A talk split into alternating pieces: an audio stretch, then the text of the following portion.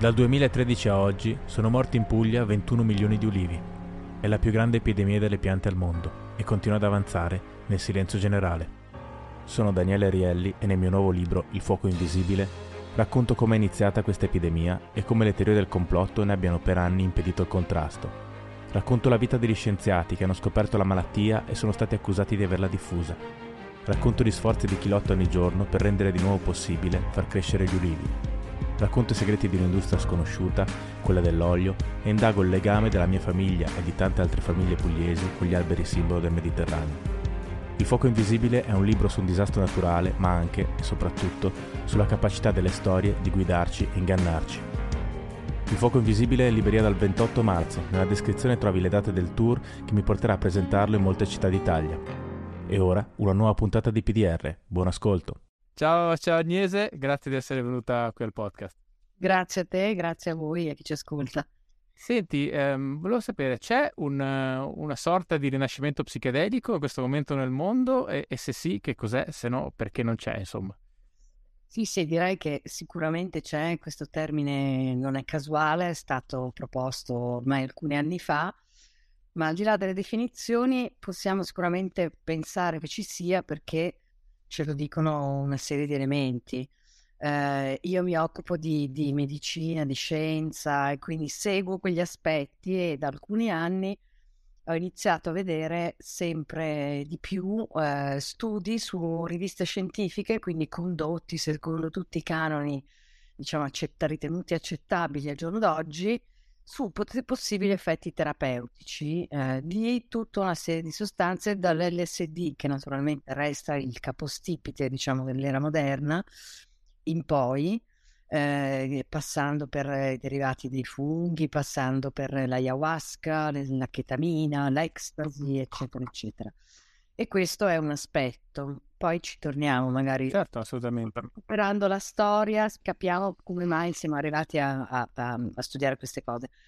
Parallelamente c'è stato un risveglio anche dal punto di vista culturale perché una serie di eh, scrittori, giornalisti, eh, filosofi, antropologi, sociologi, chi, ne, più ne ha più ne metta, hanno iniziato a ris- da una parte a rileggere quello che era stato scritto a partire dagli anni, dalla fine degli anni 40 in poi, dall'altra a raccontare le proprie esperienze, spesso tenute nascoste, perché in molti casi si tratta di esperienze magari della giovinezza e così via, e, e, e però anche a proporre un nuovo utilizzo per uso, diciamo, ricreativo, perché sono sostanze che vengono definite trasformative, quindi c'è tutta una serie di persone che ne fa uso esclusivamente come percorso personale. Infatti, forse come premessa, per capire quello di cui parlerei nei prossimi minuti, è bene be- dividere bene questi aspetti, perché c'è un aspetto prettamente terapeutico che ha tutte delle sue caratteristiche e poi c'è un uso, chiamiamolo ricreativo, anche se è un termine riduttivo, cioè qui non stiamo parlando semplicemente di ragazzi che vanno a un rave e vogliono andare fuori di testa per una notte eh, stiamo parlando anche di eh, percorsi molto più profondi, percorsi appunto. E quindi sono due cose completamente diverse. Ma scusami, c'è stato anche un periodo, no, anche abbastanza lungo, in cui forse l'uso delle, dell'LSD, degli allucinogeni in generale, è stato anche un po' uh, gestito male, nel senso proprio di, di quantità um, e, di, e di, di, frequenza di uso, no? Cioè, nel senso, era stato considerato per un periodo una, una droga quasi ricreativa, quando magari è più una droga uh, una sostanza diciamo che de- può avere dei risvolti quasi esistenziali o comunque in ogni caso non è una cosa da fare uh, se, se, la si vuole fare, vuol dire con, con, est- con, la stessa leggerezza in cui magari si possono assumere altre sostanze ricreative, diciamo. Esatto, questo è quello che a suo tempo ha causato, diciamo, la chiusura di tutto il settore e adesso la, magari la raccontiamo brevemente, e anche quello che secondo me, a mio modesto parere, eh, è un grosso rischio oggi, perché c'è una parte di chi si occupa di queste sostanze che, che ripropone di nuovo un uso assolutamente, eh, diciamo, libero, col fatto che, eh, con, con, l'argomento che ognuno di noi, che, che, che, che, è assolutamente condivisibile, secondo me, che ognuno di noi nella propria coscienza può fare quello che vuole, però in questo caso ci sono dei rischi aggiuntivi che riguardano la propria salute molto seri, eh, la propria salute mentale più che altro. Certo quindi eh, c'è da una parte un pericolo, dall'altra il rischio che queste sostanze che danno queste alterazioni così forti di coscienza provochino dei guai, come è successo negli anni 60, e che quindi si torni a una chiusura, ma magari questo lo vediamo dopo. Quello che mm, rispondendo alla tua domanda, a suo tempo è andata esattamente così, cioè l'LSD è una sostanza che è stata scoperta eh, in primo momento non capita, comunque capita, mh, nel, intuita nel 1943 da Hoffman, che è la persona che, che è un chimico svizzero che l'ha, l'ha sì. sintetizzata, e ha avuto la cosa curiosa che ha avuto, siamo appunto nel 1943, ha avuto fino ai primissimi anni 60 tutta una un momento di studio molto intenso, così molto simile a quello che avviene oggi e di cui si, si parla pochissimo. Infatti, io l'avevo voluto raccontare nel mio libro perché anch'io avevo scoperto tante cose. Perché fin da subito, diciamo che intanto inquadriamo storicamente, cioè quello è il momento è ai 50 in cui si scoprono i primi farmaci per il sistema nervoso, gli antidei classici, antidepressivi e così via. Quindi all'inizio viene inserito in questo contesto come uno dei farmaci che forse poteva funzionare. Scusami, ti interrompo perché tu hai citato il tuo libro che è questo, eh, che poi trovate nella descrizione del podcast e uh, poi ho creato una pagina, questo lo dico in generale, dove ci sono tutti i libri degli ospiti del podcast che poi è linkata anche quella. E mh, ti interrotto, comunque tu l'hai strutturato proprio su questo un po', cioè sul passaggio da uh, da farmaco a droga e del ritorno più o meno uh, in corso, diciamo, da, da, da, droga a farmaco, almeno parzialmente, diciamo, no? Questa esatto. è un po' la struttura.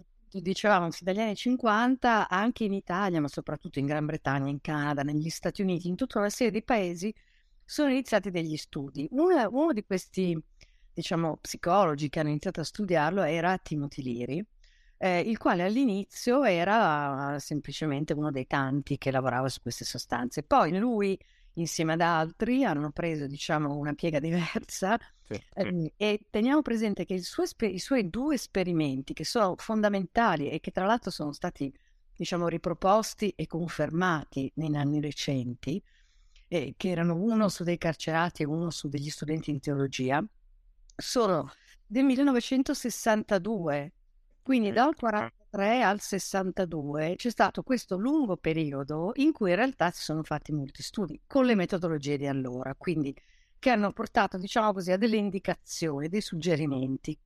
Però poi quello che ha combinato Liri, cioè il fatto di dire eh, bisognerebbe darlo a tutti, tra l'altro lui l'ha fatto, mm, proprio aveva disponibilità di LSD e lo dava, a un certo punto ha iniziato a darlo agli studenti e questo proprio perché l'LSD è una sostanza che causa questa profondissima alterazione sensoriale, sì.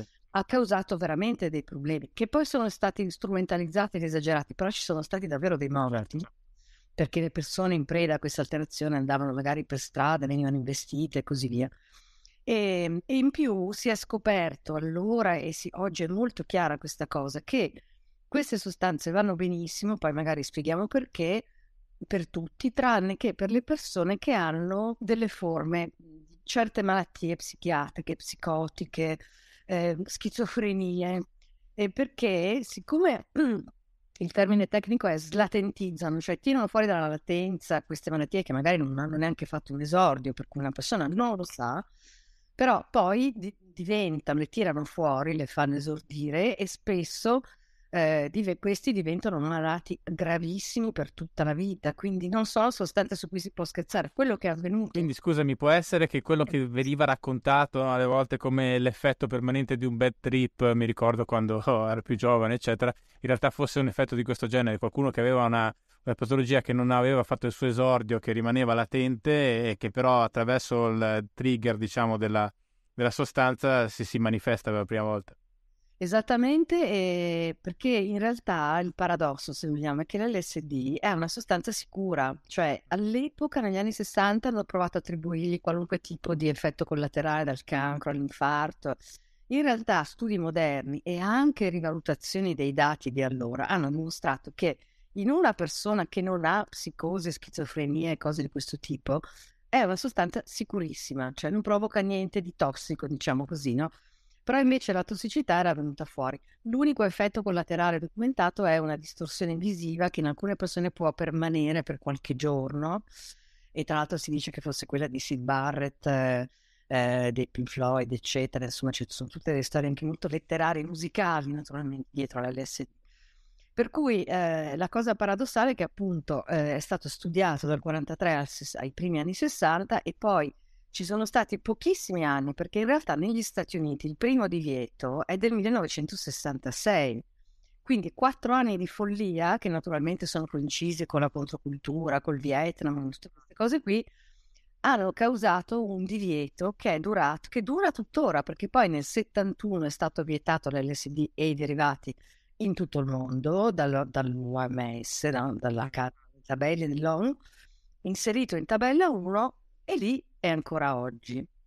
Allora, il Rinascimento è, è, è iniziato perché in realtà non, alcune persone, pochissime, perché teniamo presente che in tutti questi anni è stato difficilissimo lavorare sull'LSD perché intanto nessuno lo produce, pochissimi lo producono aziende farmaceutiche, laboratori farmaceutici, perché è una sostanza difficile da produrre perché è un derivato di un fungo, quindi tra l'altro tra parentesi diciamo si parla molto di LSD come di droga da strada, però io penso che molto spesso non sia LSD perché non è affatto facile fare l'LSD. Ok. Probabilmente ci sono in giro degli allucinogeni spacciati per LSD che non lo sono affatto. Chiusa parentesi. Cosa potrebbero essere, scusami? Ma ci sono tante sostanze dissociative, per esempio la chetamina è facile da fare, ha degli effetti simili sul breve periodo, soprattutto in alte dosi, poi fanno dei miscugli strani, no? Però l'LSD di per sé è una sostanza difficile da fare, quindi perché devi avere questo fungo che cresce, estrarre l'acido lisergico, fare un derivato e quindi insomma non è una cosa che proprio nella mia cantina mi metto a fare, no? Scusami, per curiosità, la chetamina poi si può applicare anche so, ai, fra- ai, famosi francobolli o... perché... C'è un liquido, penso di sì, io adesso non sono una grandissima esperta di droghe d'abuso, però sì perché è una sostanza total liquida di solito, totalmente inodore, in sapore, infatti è molto facile perché ha questo successo planetario, perché è facilissimo se, diciamo, farla passare, perché se metti certo. una bottiglia d'acqua nessuno lo scopre, no? E no, dicevamo, quindi, eh, però c'è un altro problema che ha frenato la ricerca, che tutte queste sostanze sono senza brevetto, e poi infatti da lì arriveremo all'esketamina. E quindi nessuna azienda farmaceutica si, ca- si, fa carico del problema di lavorare con una sostanza vietata, il che comporta una quantità di burocrazia mostruosa, eh, ammesso che ti diano i permessi, per lavorare su una sostanza che non potrà mai brevettare, vendere con un brevetto, quindi al massimo costerà qualche dollaro, qualche euro, no? Quindi questo è stato un problema. Però nonostante questo ci sono state una serie di ricercatori, di neurologi, di psichiatri che hanno continuato a lavorarci su modi sia Mhmm, sugli animali esperimento, sia appunto con permessi su piccole casistiche di pazienti, per usi compassionevoli. Eh, quindi in realtà la cosa è andata avanti. Scusami, questo poi magari lo vediamo, vediamo meglio dopo, ma visto che hai detto appunto che non è uh, brevettabile, eccetera, vogliamo ricordare un po' come nasce, come Hoffman diciamo, la scopre in epoca moderna, quantomeno? Eh sì, perché Hoffman cercava quello che allora si chiamava analettico, in sostanza uno stimolante, soprattutto del respiro. Allora aveva tutta una serie di derivati anche eh, di, de, de, dell'acido esergico, cioè aveva dei derivati della segale cornuta, della claviceps purpurea, che è questo fungo che cresce sui cereali principalmente e tra l'altro naturalmente a posteriori si sono interpretati tanti eventi storici, soprattutto nel Medioevo, ma non solo, intossicazioni di interi paesi, perché questo fungo può essere molto tossico, soprattutto se, se in, in, elevate quantità può essere molto tossico, eh e anche tante situazioni di stregoneria, di, di cose così, perché naturalmente questa alterazione di coscienza veniva vista certo. che non aveva niente a che vedere. Allora lui è un chimico che tra l'altro è morto pochissimo tempo fa, ha vissuto 102 anni, apro, io ogni tanto apro delle parentesi, sperimentando su di sé tantissime droghe in modo, sono bellissime le sue memorie perché si vede proprio l'approccio, lui racconta tutto, eh, sia dell'LSD ma poi anche in tanti scritti successivi di altre cose. Eh, ed è uno svizzero ed ha un approccio da chimico, quindi lui, e come si faceva allora? Perché i primi, io ho letto anche per esempio eh, i resoconti degli italiani che lavoravano su queste cose ed erano tutti scientificamente inoppugnabili, cioè io oggi ho provato questa cosa, ho visto volare questi... Eh, e quindi quattro elefanti rosa, ieri, oggi invece erano otto. Eh, gli elefanti rosa, è una storia vera quella, perché mio papà era uno di quei giovani ah. psichiatri. E mia mamma, che è ancora viva, eh, poco tempo fa, quando io avevo già iniziato da un po' di tempo a lavorare su questo libro, un giorno mi ha raccontato che mio padre andava in ospedale da specializzando in psichiatria la domenica, dove gli facevano andare solo la domenica eh, a sperimentare questa strana sostanza e lui tornava a casa dicendo ma che strano, ho visto questi elefanti rosa. E è una storia vera quella dedica. Eh, no, dicevo comunque, ehm, lui eh, anche ben consapevole di tutta una serie di resoconti su questa claviceps purpurea e su altre sostanze usate dalle tribù di tutto il mondo in tutte le epoche storiche, perché una cosa molto interessante è che le, tutti gli allucinogeni sono stati sempre utilizzati dall'uomo perché questa alterazione di coscienza veniva vista come un contatto con il divino, quindi noi troviamo testimonianze, prove di vario tipo, dal, dal Mesoamerica, all'India, alla Cina, all'Europa, alla Siberia, dovunque, no? Quindi lui... Ha... fatto interessante anche un po' che adesso questa rinascita dello studio scientifico di queste sostanze si appaia un po', a, anche se per il momento in misura minore, anche uno studio, diciamo, delle religioni in questa chiave, no? Sono usciti diversi libri recenti su questo tema e su come appunto eh, c'è anche chi sostiene che fondamentalmente l'istinto religioso forse nasce anche attraverso queste sostanze, no? forse, eh, oppure c'è tutto il filone dei funghi che è super interessante.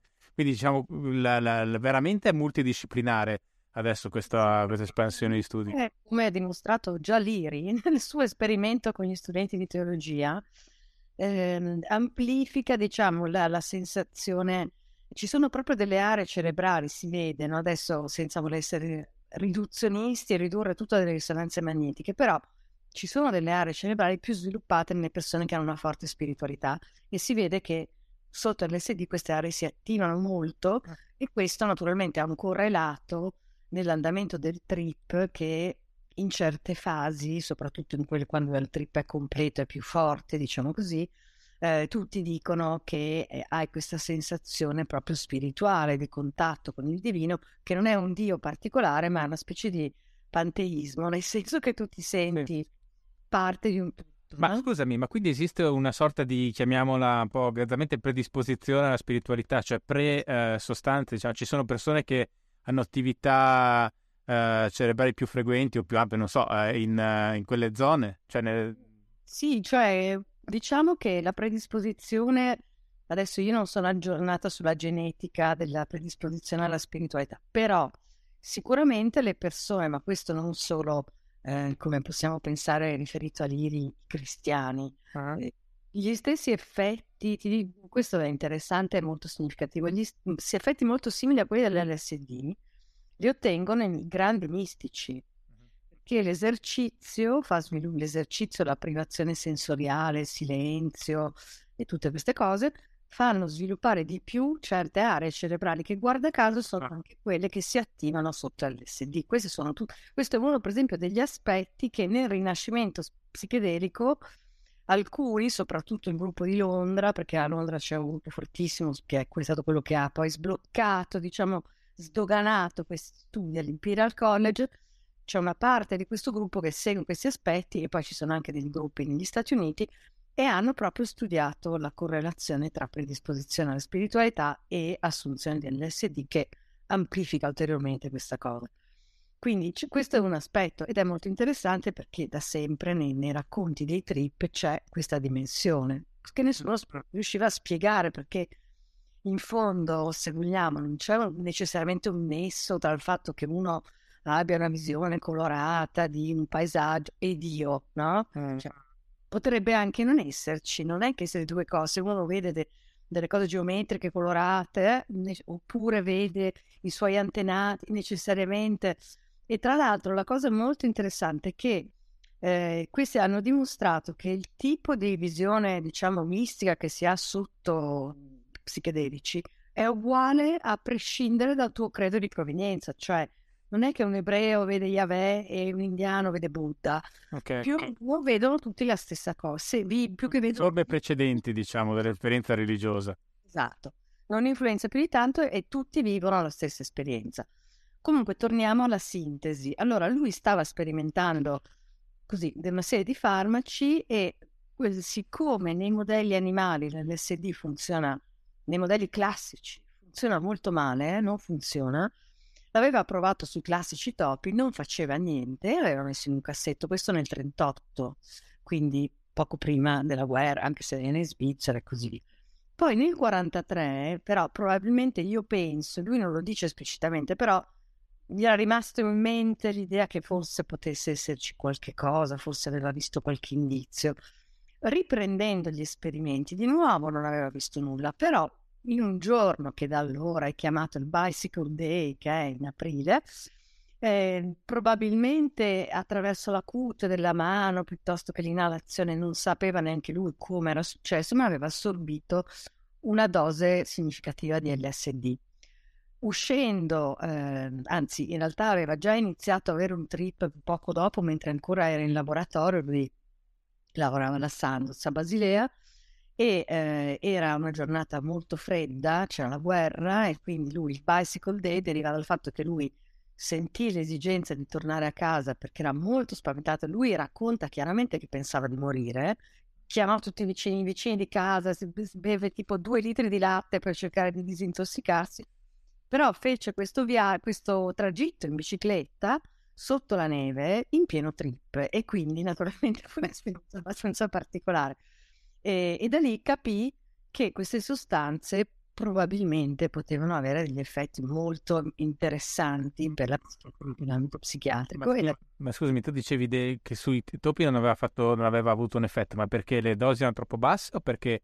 No, no, perché stranamente io credo che sia, adesso oggi mhmm, forse c'è anche qualcuno che usa i topi, comunque diciamo topi, conigli, ma piccoli mammiferi, eh, non ci sono forse dei test adatti perché magari se il top se ne sta lì così non penso. Invece la cosa divertente che io ho scoperto e che racconto nel libro, perché questa storia è piena di, di, di, picco, di vicende veramente divertenti, mi sono molto divertita, ammetto, è la storia dei ragni, cioè eh, c'era un, un farmacologo che provava l'effetto sui ragni di tutta una serie di sostanze eccitanti come la caffeina, molto normali, così, e a un certo punto eh, provò anche l'LSD, che appunto allora, come appunto questo dimostra, si sperimentava, se lo passavano da un laboratorio all'altro, guarda tu, guarda io, e vide delle cose molto strane. Chiamò un aracnologo, un esperto di ragni, che capì che tra l'altro doveva seguirli di notte perché questi ragni avevano un ciclo invertito, quindi la, facevano la tela di notte. Insomma,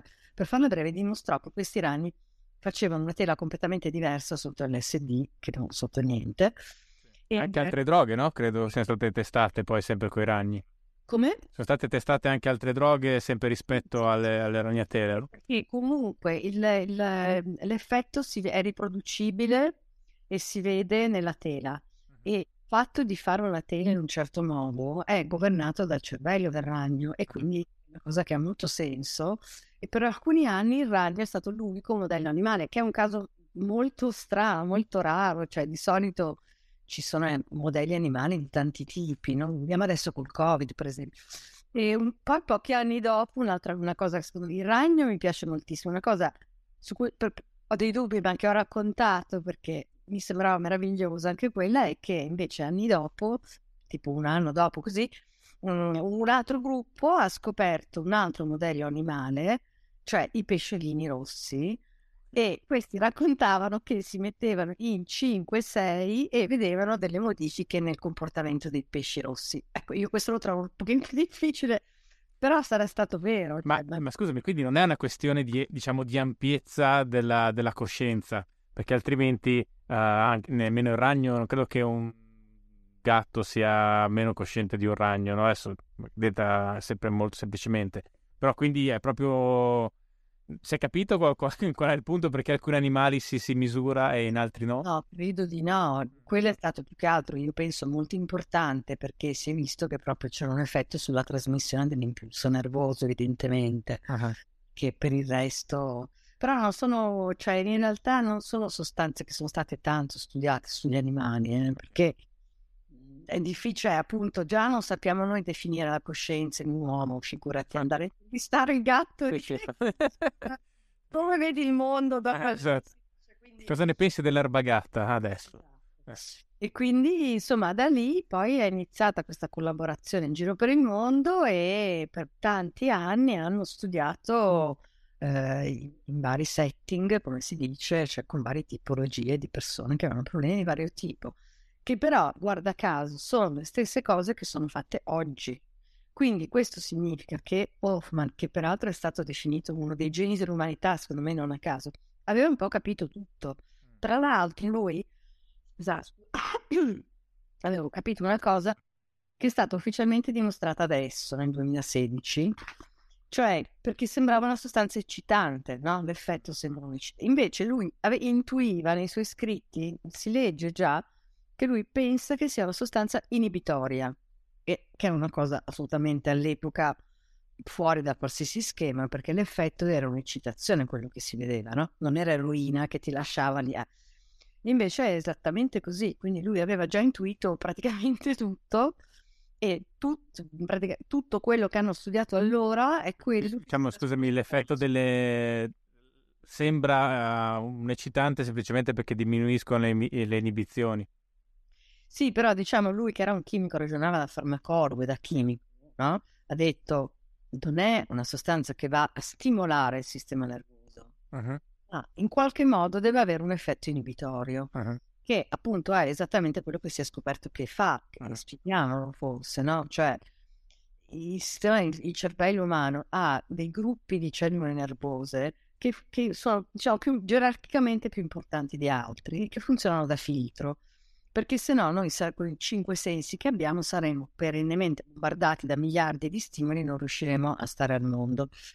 Ecco, quello che fanno queste sostanze è di spegnere temporaneamente l'attività proprio di quei neuroni lì e quindi questo rende il cervello estremamente ricettivo e questo spiega questa fantasmagoria di stimoli che, che, che arrivano e anche il recupero, per esempio, di ricordi che coscientemente non si sa più di avere e cose di questo tipo, no? E, e perché è curativo? Perché um, tutte le, le, patologie curate da queste sostanze hanno un qualche cosa in comune. Intanto diciamo quali sono. Sono quasi tutte le forme di depressione, quasi tutte le forme di dipendenza, eh, lo stress post-traumatico, eh, poi ci sono le, le, depressioni, quelle, le forme, quelle incurabili dei malati terminali, poi ci sono addirittura alcune forme di cefalea a grappolo, che è una cosa terrificante, nel senso che ha un tasso di suicidi molto alto perché è incurabile, eccetera. Allora, mo- quasi tutte, tranne forse appunto la cefalea a grappolo, hanno, eh, chi, chi, ne soffre eh, tende ad avere una trasmissione nervosa mh, mhmm, ripetitiva in qualche modo. E tutti noi forse abbiamo l'esperienza di pensieri ossessivi che non vanno via, modi di vedere le cose che sono sempre quelli e che non portano da nessuna parte. Allora, con questo azzeramento, cioè spegnendo queste cellule filtro e facendo arrivare nuovi stimoli, è come se si avesse una riscrittura in qualche modo del, della trasmissione nervosa. Quindi a me aveva molto colpito una delle prime testimonianze che avevo letto, che era un fumatore, che era su New York Times, che raccontava benissimo quello che gli era successo. Cioè, diceva, io ho fumato tutta la vita, aveva, non so, 60 anni, almeno un pacchetto di sigarette al giorno e non riuscivo assolutamente a smettere, ho provato di tutto. Ho fatto questa terapia e poi raccontiamo magari che tutti dicono che va fatta nell'ambito, che certo. presa nell'ambito di un percorso.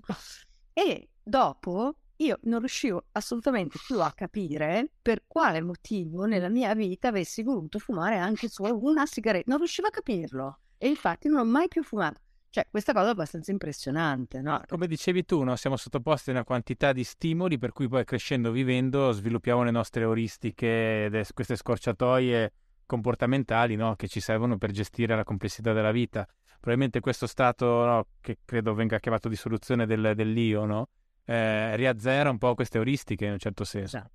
esatto, e questo appunto in un percorso tutti quelli che propongono questo tipo di cose oggi dicono che ma lo dicevano già allora, eh, peraltro, che è, è quello che Hoffman aveva già capito, un facilitatore, nel senso che tu fai un percorso psicoterapeutico anche per cose normali, eh? cioè non è che devi essere un depresso grave, eh, precedente di preparazione, eh, concomitante, nel senso che ti, ci deve essere una guida che ti aiuta a capire questa esperienza così forte e successivo, in modo che dopo elabori quello che hai vissuto nel modo giusto. Non stiamo parlando di psicanalisi che durano vent'anni, stiamo parlando di percorsi che possono durare anche solo, non so, dieci sedute in totale, per dire. Però nessuno dice, anche perché proprio non è il tipo di esperienza, sarà la pillola, il Prozac del domani. Eh, nessuno la vede così, no?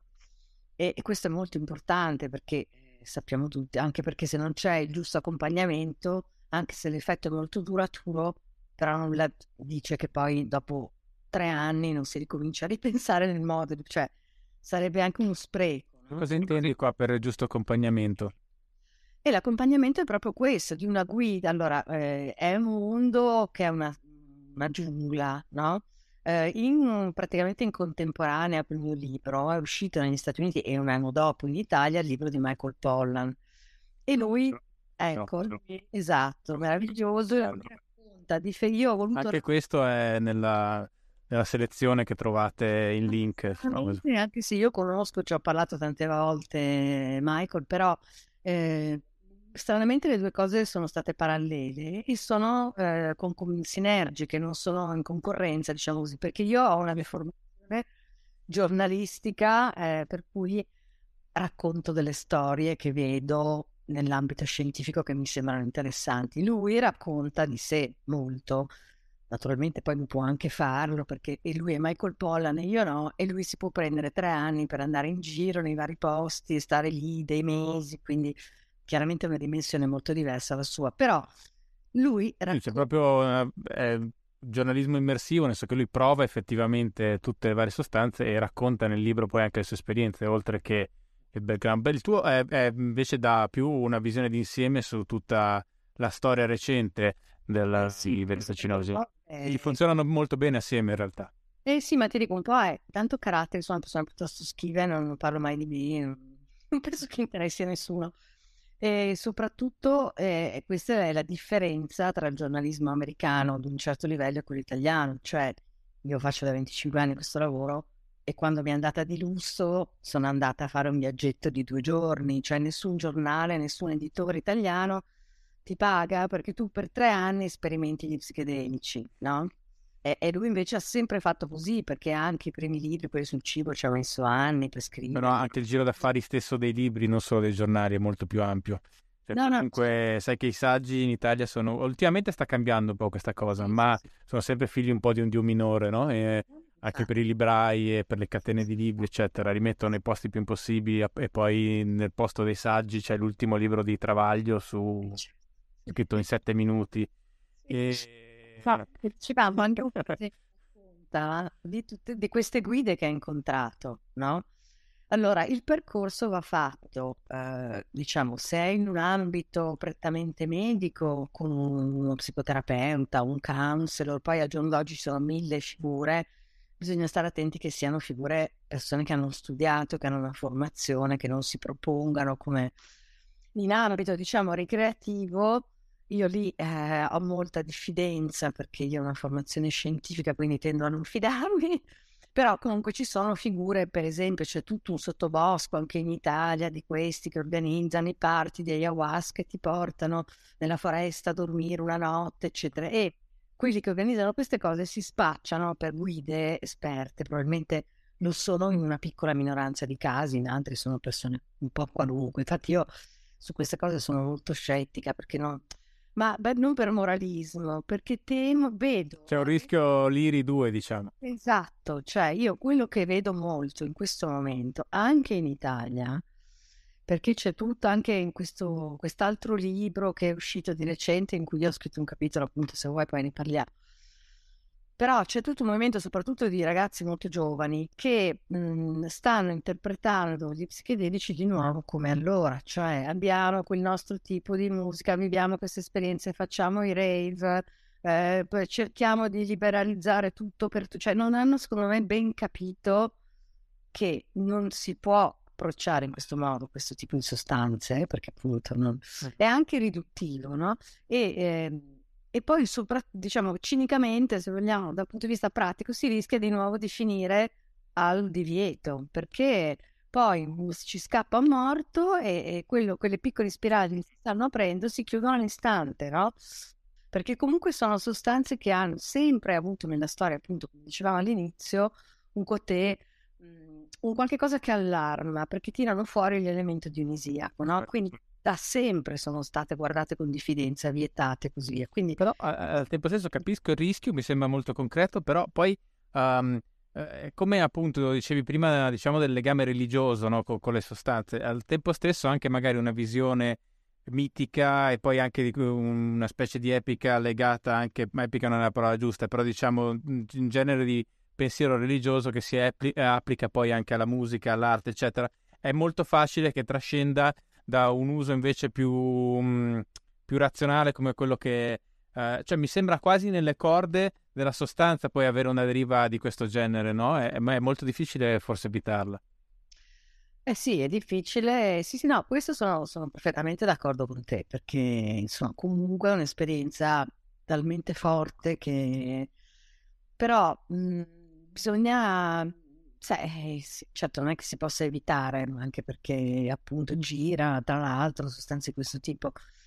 Bisognerebbe forse fare più educazione su queste cose e in questo sì, sono antiproibizionista, nel senso che eh, vogliamo ammettere che sia una sostanza trasformativa per una persona che non ha problemi, che semplicemente vuole vedere la vita in un altro modo, no? Va benissimo, cioè io non ho problemi su questo. Eh, quelli che lo fanno ti dicono prima fai uno screening per le malattie, che quelle lì, la, la, la schizofrenia e così. Però bisog- quelli, si propongono anche solo a scopo trasformativo nel mondo, nei posti diciamo, dove si fa ricerca, dei protocolli rigidi, cioè puoi farlo solo in una clinica stando chiuso dentro un giorno dopo, appunto nell'ambito di un percorso, cioè lo stesso schema che si propone per, diciamo, gli aspetti patologici, si propone anche per quelli ricreativi, proprio per evitare che questa cosa sfugga di mano. E io sono abbastanza d'accordo, perché appunto, mentre il fatto che tu liberamente trascorra una giornata in un posto dove c'è un medico che ti, ti assiste, un terapeuta che ti guida e anche se non hai nessun problema esci di lì trasformato, eccetera, eccetera. Benissimo, puoi farlo, cioè io non ho problemi su questo. Però invece l'idea che un po' sta passando, che deve essere liberalizzata perché sennò siamo in una società eh, che ci opprime, eh, cioè lo trovo un po' anche ingenuo, se vogliamo. Certo non ci arriveremo mai a quella cosa lì, peraltro, secondo me. Non arriviamo alla canna, cioè siamo, capito, siamo ancora lì che facciamo le discussioni su quanto legalizzare la cannabis. Quindi... Sì, poi sai, lì c'è sempre il rischio di una deriva bianco-nero, nel senso che uh, ogni sostanza ha i suoi costi e i suoi benefici, no? E, e, non è sempre facile in un regime di libertà assoluto uh, farlo, farlo, capire. Al tempo stesso anche un proibizionismo assoluto ha lo stesso problema. Quindi la questione è è molto delicata in effetti e spesso si affronta con un'ingenuità sia da un lato che dall'altro. Infatti io guarda, dico sempre anche quando, perché ho avuto anche, per esempio, ho partecipato a discussioni con i radicali, no? con l'associazione Coscioni, che sono persone che io stimo molto, che fanno le battaglie sacrosante, quasi sempre. Ecco, loro le, le impostano molto sugli aspetti medici, però quando parliamo di queste cose, io dico sempre, io non ce l'ho una risposta, come peraltro non ho una risposta su niente, cioè, nel senso che appunto la stessa, adesso non, non, non deviamo, però la stessa cannabis non è una sostanza che non ha effetti collaterali. Tra l'altro ce n'è un, un uso massiccio nelle giovani, nei ragazzi giovanissimi, no? Se c'è un effetto che è dimostrato è che altera lo sviluppo, il completamento dello sviluppo del cervello dell'adolescente. Quindi è vero che... Eh, Io fortunatamente fu- ho fumato solo molto tardi. Eh, allora, poi per ragazzi giovani si ubriacano molto, no? molto, molto più di quello che per esempio succedeva nella mia generazione perché non c'era questa disponibilità di alcolici mischiati che tu non percepivi come superalcolici. Cioè, non è che una canna ti faccia tanto peggio, però un uso continuativo, facendo passare questo messaggio che ah, non fa niente, sì, sì. Cioè, non è proprio così, no? Per, cui, per esempio, anche solo su quello io non sono così, poi non ho una risposta, ma come sull'alcol, cioè, io che mi occupo di medicina, l'alcol, non lo sa nessuno, questo non si dice, ma è un cancerogeno in qualunque dose, cioè, non c'è una dose sicura, no? Più t- tantissime altre cose che fa. Però ma sai, l'alcol gode comunque il fatto che fa parte di una tradizione costituita e è una grossa industria, anche, anche quello ha il suo peso, quindi no, viviamo in una società, ci sono parti d'Italia che sono talmente coltivate a vigne che sono, se, fo- se fosse un'altra sostanza sarebbero dei narcostati. Intanto ho queste sensazioni no? quando vai in quelle regioni vinicole, dici qua eh, se, fosse cocaina, se fossero fogli di cocaina eh, diresti questo è un narcostato, no? E invece è tutto... tutto... questa storia meravigliosa della Russia di questi giorni che c'è una grossa percentuale di russi che non si vuole sottoporre al vaccino del Covid perché la vaccinazione che prevede che per un po' di giorni tu non puoi bere vodka e questi non ci pensano neanche. Certo. È concepibile. No, però questo io l'ho detto per dire che... Sopravvivere sì, ma non a qualsiasi costo. Eh. Però che non ho una risposta, cioè, non è che ti sto dicendo che, che secondo me l'alcol andrebbe vietato, no? Perché non ha senso dire una cosa del genere. Però al tempo stesso boh, cioè forse bisognerebbe veramente quello che io penso da tempo e, e davvero pensavo anche, penso anche adesso, non, non, per scendere nella bieca attualità, ma a proposito per dire del MES, no? secondo me bisognerebbe veramente finanziare una profonda educazione alla salute fino dalle scuole, perché poi se tu sei informato e sai che cosa ti fa l'alcol, che cosa ti fa il tabacco, che cosa ti fa la cannabis, che cosa ti fa l'LSD, vuoi drogarti, cavoli tuoi, ma non c'è questa consapevolezza. Ma io mi ricordo che quando diciamo ero più giovane io c'era un uso, secondo me, almeno per quanto riguarda l'erba, magari anche una questione di frequentazioni, ma a me sembrava oggettivamente più, più massiccio rispetto adesso, almeno anche facendo il test della strada, cioè camminando in alcuni quartieri, eh, quando ho vent'anni io in diverse città, cioè tu l'erba sentivi ovunque, adesso non, non mi capita. Non so, dipende probabilmente dai posti. Io, io a Milano due figli adolescenti ti assicuro è ubiquitaria, cioè poi vivo vicino a par, passo in questi parchi, sei, esci dal parco che sei, oh che bello. Eh. Però guarda, non vorrei dire una cosa inesatta perché sono passati tantissimi anni, ma mi ricordo uh, che a un certo punto, quando fecero la legge Fini Giovanardi, eh, fu vietato anche un certo tipo di comunicazione riguardo alle sostanze in sé. Cioè, nel senso, adesso non, non vorrei dire veramente un ricordo lontano, non so se era una cosa uh, invece di contropropaganda, un po' ideologica anche questa, o effettivamente ci fu proprio una serie, ci fu una serie di direttive che rendevano complicato parlare, almeno in alcuni contesti, degli effetti delle sostanze, eccetera. Quindi esattamente il contrario di quello che dicevi tu, no? Che forse è un po' la gender, no? Dove c'è questa cosa, questa specie di fantasma del gender che non si sa bene cosa sia, ma non si può parlare di nulla perché il gender, ecco, da lì in avanti, quindi siamo in certo. Un'ignoranza scientifica veramente abissale, no? E però io sono convinta che forse quella è una delle poche strade percorribili. Quindi eh, non sono, io non ho quello dicevo non ho certezze, no? Però sicuramente che queste siano sostanze che dovrebbero, ecco, forse questo si può dire, si, si dovrebbe lavorare su questo, sul fatto che sono una classe, perché poi sono tante, ognuna anche con caratteristiche diverse, sì. Che deve necessariamente fare storia a sé rispetto a tutte le altre sostanze d'abuso. Per esempio, non danno dipendenza, a meno che se non adesso va di moda il microdosing, che se vuoi ne parliamo. Ecco, parliamone, sì, infatti. Ecco, quella è andarsi a cercare, andarsi a cercare dei guai, no? Ok. Allora, il microdosing. Il microdosing è una cosa che è stata, diciamo, lanciata eh, attraverso internet, ma soprattutto attraverso un medico americano un po' di anni fa, ma comunque ha avuto un successo pazzesco, Silicon Valley, California e poi però anche Europa, tantissime, eccetera. Eh, per cui le persone normalissime solo a scopo, diciamo, performativo, assumono dei, appunto dei microdosaggi di, di solito LSD o psilocibina, che è derivato dei funghi, che praticamente identico, ma è molto meno potente, quindi più gestibile perché dura meno l'effetto ed è meno forte. Tutti i giorni, cioè se la dose normale di LSD che si considera è, so, 25-50 microgrammi, lì ne prendono 10, 5, 10, ma tutti, tutti i giorni. Io cito nel libro una cosa che, divertentissima, se vogliamo, che era un documentario di ormai di 3-4 anni fa della BBC. Cui c'era questo giornalista che andava in una campagna inglese come ce la possiamo immaginare, con questa casalinga che salutava, metteva i figli sullo scuolabus, tornava a casa, si faceva il suo tè, si prendeva il suo microdosaggio di LSD e poi andava a lavorare. Cioè, era molto buffo perché era l'ultima delle persone che avresti pensato certo. sarebbe fatta tutti i giorni una dose di LSD. Ma in questi casi l'effetto qual è?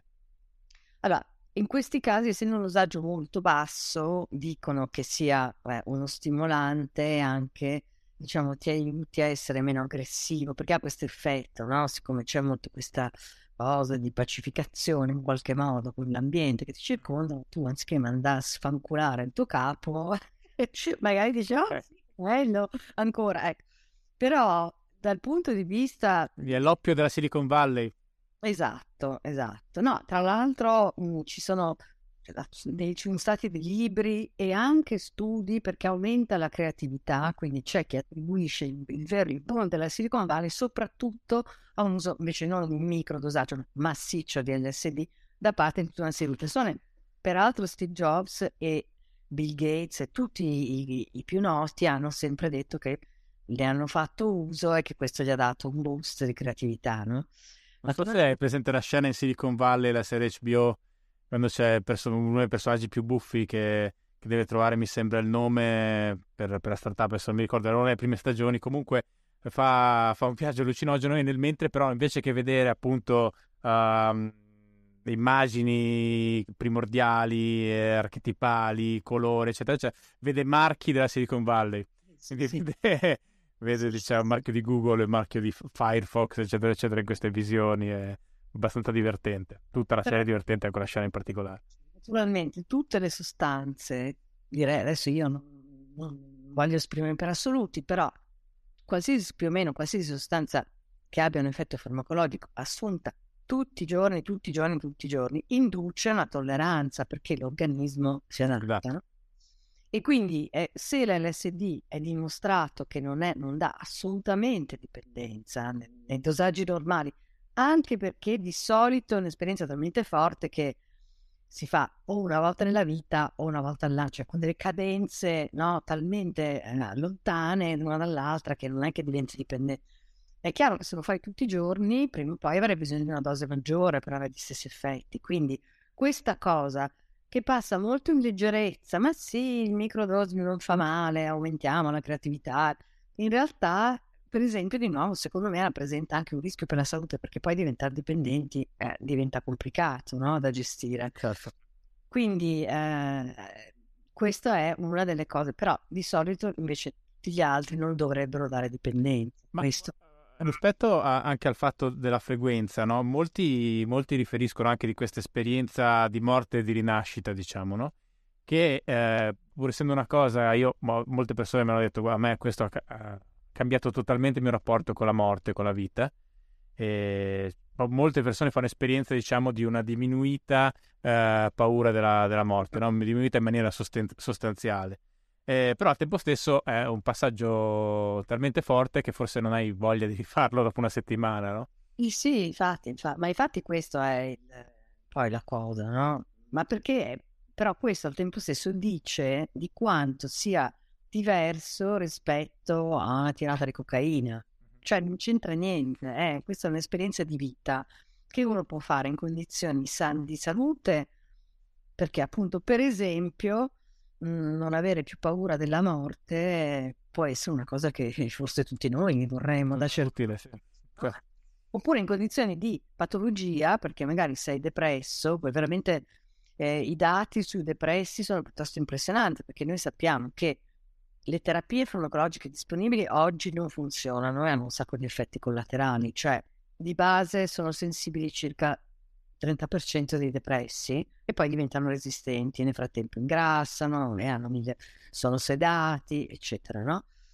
E la depressione, secondo le stime del, dell'OMS, colpisce non meno di 300 milioni di persone, ma secondo me molti di più, perché poi banalmente chiunque di noi nella vita affronta dei momenti bui, no? Certo. Ecco, se un'esperienza ci fosse una sostanza che tu prendi, eh, cambi il tuo rapporto con la vita, vinci questo, per esempio, ci sono, è dimostrato anche per genetica, persone che sono inclini alla depressione, anche senza essere dei depressi certo. diagnosticati, no? Che hanno un tipo di carattere che la butta in depressione. Metà, metà degli artisti almeno. Esatto, no? Allora, se ci fosse qualcosa che effettivamente cambia, però questo ti dice al tempo stesso che non sono cose che tu tutti i giorni dici, ah, facciamo un trip e cambiamo, perché certo. di solito non è così. Di solito, infatti, moltissime delle testimonianze moderne sono di persone che ti dicono esattamente quello che dicevi tu, cioè l'ho fatto una volta, non l'ho mai più fatto, perché, ma non perché abbia paura o perché sia stato negativo, perché... Ah, anche se è un'esperienza di morte, significa un'esperienza di morte. Cioè, nel senso, non è una cosa che fai vo- volentieri finché poi, poi rinasci, però insomma. Sì, perché pare che ci sia soprattutto appunto perché dunque questo trip ha varie fasi e sol- soltanto diciamo con i dosaggi più alti e dopo un certo lavoro si fa tutto, perché alcuni si limitano a una fase allucinogena, cioè che, che, non serve a niente, tra l'altro dal punto di vista curativo, è solo una cosa strana da vivere. E... Ah, interessante, quindi diciamo gli effetti positivi di cui parlavamo prima, eccetera, cioè ci vuole esperienza completa a dosaggi, insomma, comunque importanti. Beh, abbastanza, sì. Ma infatti, cioè, importanti sono bassissimi rispetto a tantissimi altri farmaci, però diciamo nel range dei dosaggi. Esatto, sì, certo, all'interno dell'uso. Allora, sì, perché appunto l'esperienza, la prima cosa che succede è questa esperienza visiva, che però è semplicemente corrisponde al momento in cui questi famosi neuroni filtro iniziano a spegnersi. Quindi non è che di per sé sia più di tanto terapeutica, tant'è che appunto eh, proprio ieri è uscito questo studio che secondo me è molto importante perché hanno fatto un derivato di uno degli psichedelici che non è l'LSD, è l'ibogaina, senza gli effetti allucinogeni, perché lo vogliono usare per curare dipendenze gravi da eroina e così via poi magari ci torniamo. E, e ah, possiamo poi... che parla... Come funziona? Cioè, come fa a funzionare? Nel senso, allora qual è, qual effetto... No, no, perché mantiene... Allora, se finiamo il discorso del trip, no? Poi il trip cosa fai? Tu hai una, un'altra fase in cui hai un incontro di solito con i tuoi ricordi, con il tuo vissuto, gli antenati, mica gli antenati, episodi della tua vita, quindi lì è la memoria che è, è la memoria profonda, diciamo, di cui normalmente non si ha coscienza, che invece riaffiora. E poi dopo in, è il terzo passaggio, questo che dicevi tu, cioè questa sensazione di morte, che tutti dicono veramente hai paura. Cioè è stranissimo perché hai al tempo stesso paura, ma sai anche che questa morte è funzionale e che non è una vera morte, che poi rinasci, cioè che poi dopo succederà qualcos'altro, no? Per, però è anche molto verosimile, quindi forse è questo anche il momento in cui la gente non vuole, che lo fanno vuole vivere più spesso. Dopo questa cosa di morte, che appunto è un azzeramento che segue eh, la, la, totale disattivazione di questi neuroni, segue questa invece fase che è poi quella mistica, quella di appunto sensazione di far parte di un unicum, eccetera, eccetera, no? Questi sono più o meno i quattro passaggi. Si è scoperto, ma già da un sacco di tempo, che appunto quelle le fasi più pericolose, nel senso che nelle quali i ragazzi si buttavano dai balconi, cioè quelle più allucinogene, sono le prime e non sono indispensabili per l'effetto terapeutico. Allora, l'ibogaina, da te, l'ibogaina, e questo è molto interessante perché è una pianta, è un derivato di una pianta che appartiene alla medicina tradizionale africana, mentre molte di queste sostanze sono di altri paesi, no? e è usato da tantissimi anni, fino agli anni 40, perché si è scoperto che è un fortissimo allucinogeno e che però fa scomparire le dipendenze. Ci sono proprio sempre state, oggi, al giorno d'oggi sono in una dozzina di paesi, queste cliniche semiclandestine in cui eh, questi medici con la scusa di protocolli sperimentali la usano perché a sua volta è nella tabella famosa di tutte le sostanze più che vietate, no?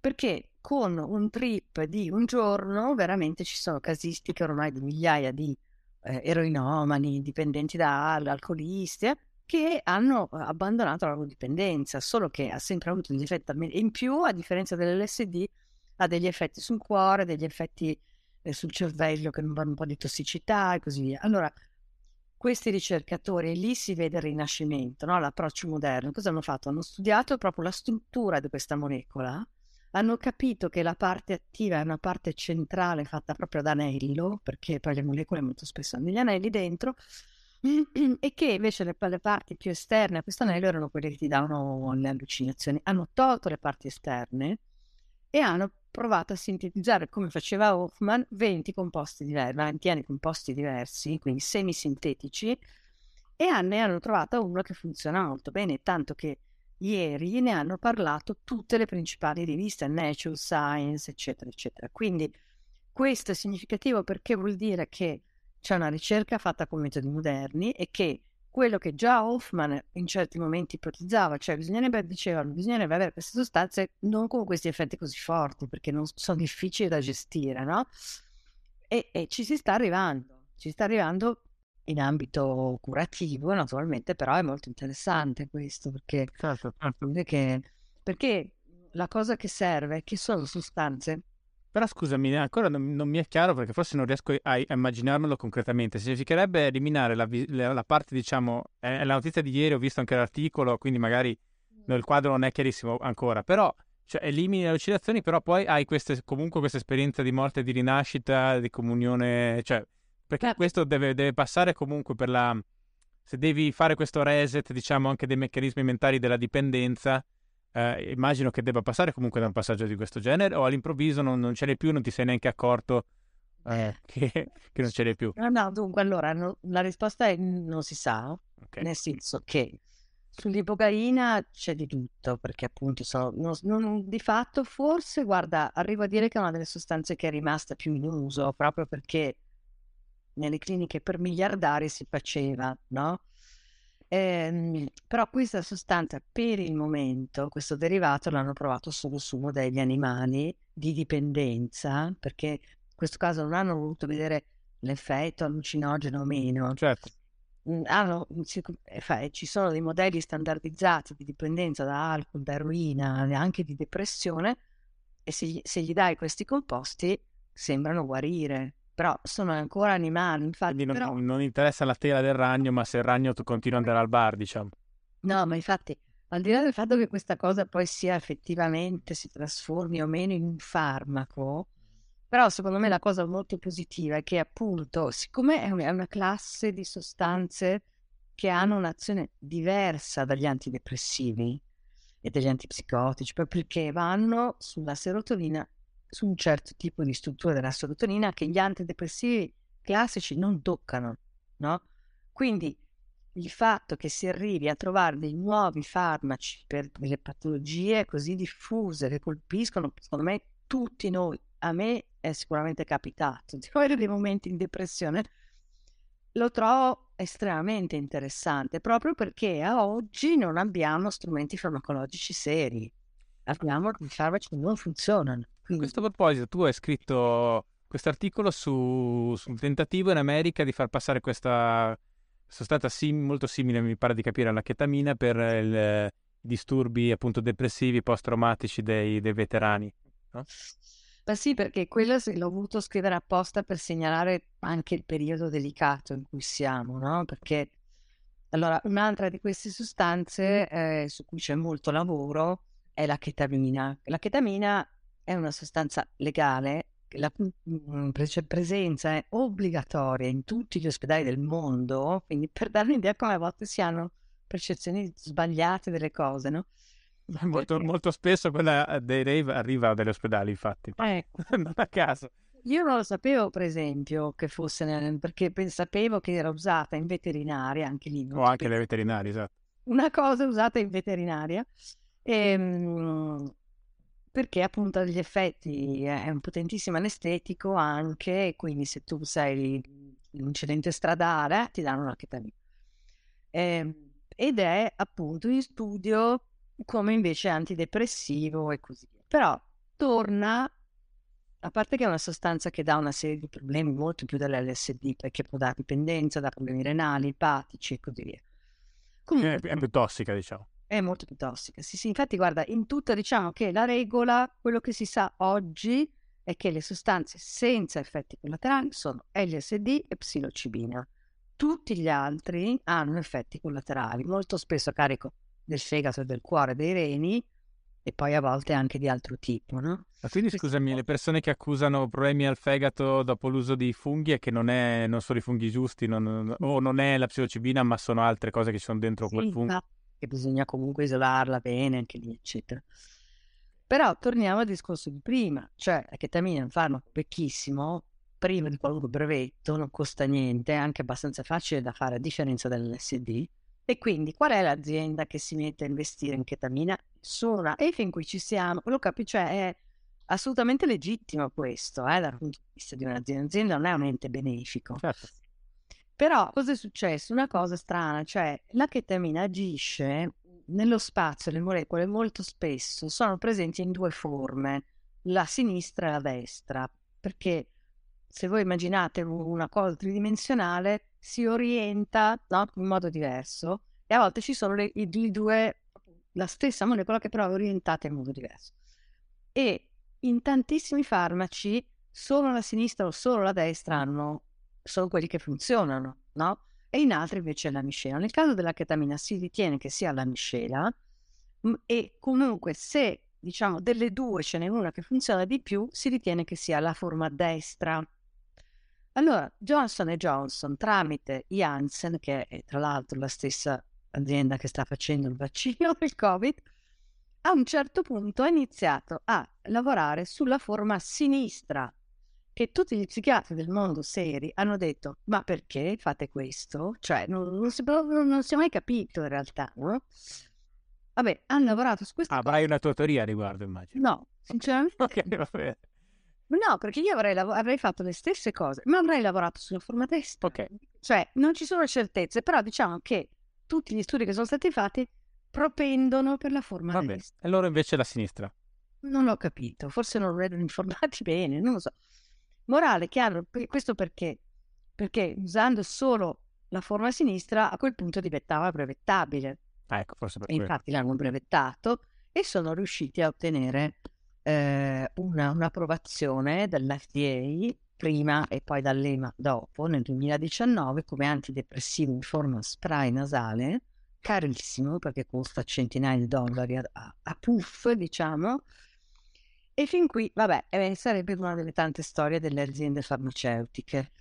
Però appunto, fermo restando che intanto non ci sono prove, noi adesso stiamo, io per prima che sto seguendo il Covid, stiamo a fare il pelo nell'uovo su quanti volontari. Ecco, in quel caso lì è stato presentato un dossier eh, da parte dell'azienda all'FDA con pochi pazienti, con dati che sono stati considerati talmente di scarsa qualità che a un certo punto c'è stato un, un appello di, tut, uh, tutta una serie di psichiatri su una rivista scientifica che hanno detto all'FDA fermatevi, non approvate questa cosa perché i dati sono pessimi, cioè non sono di buona qualità.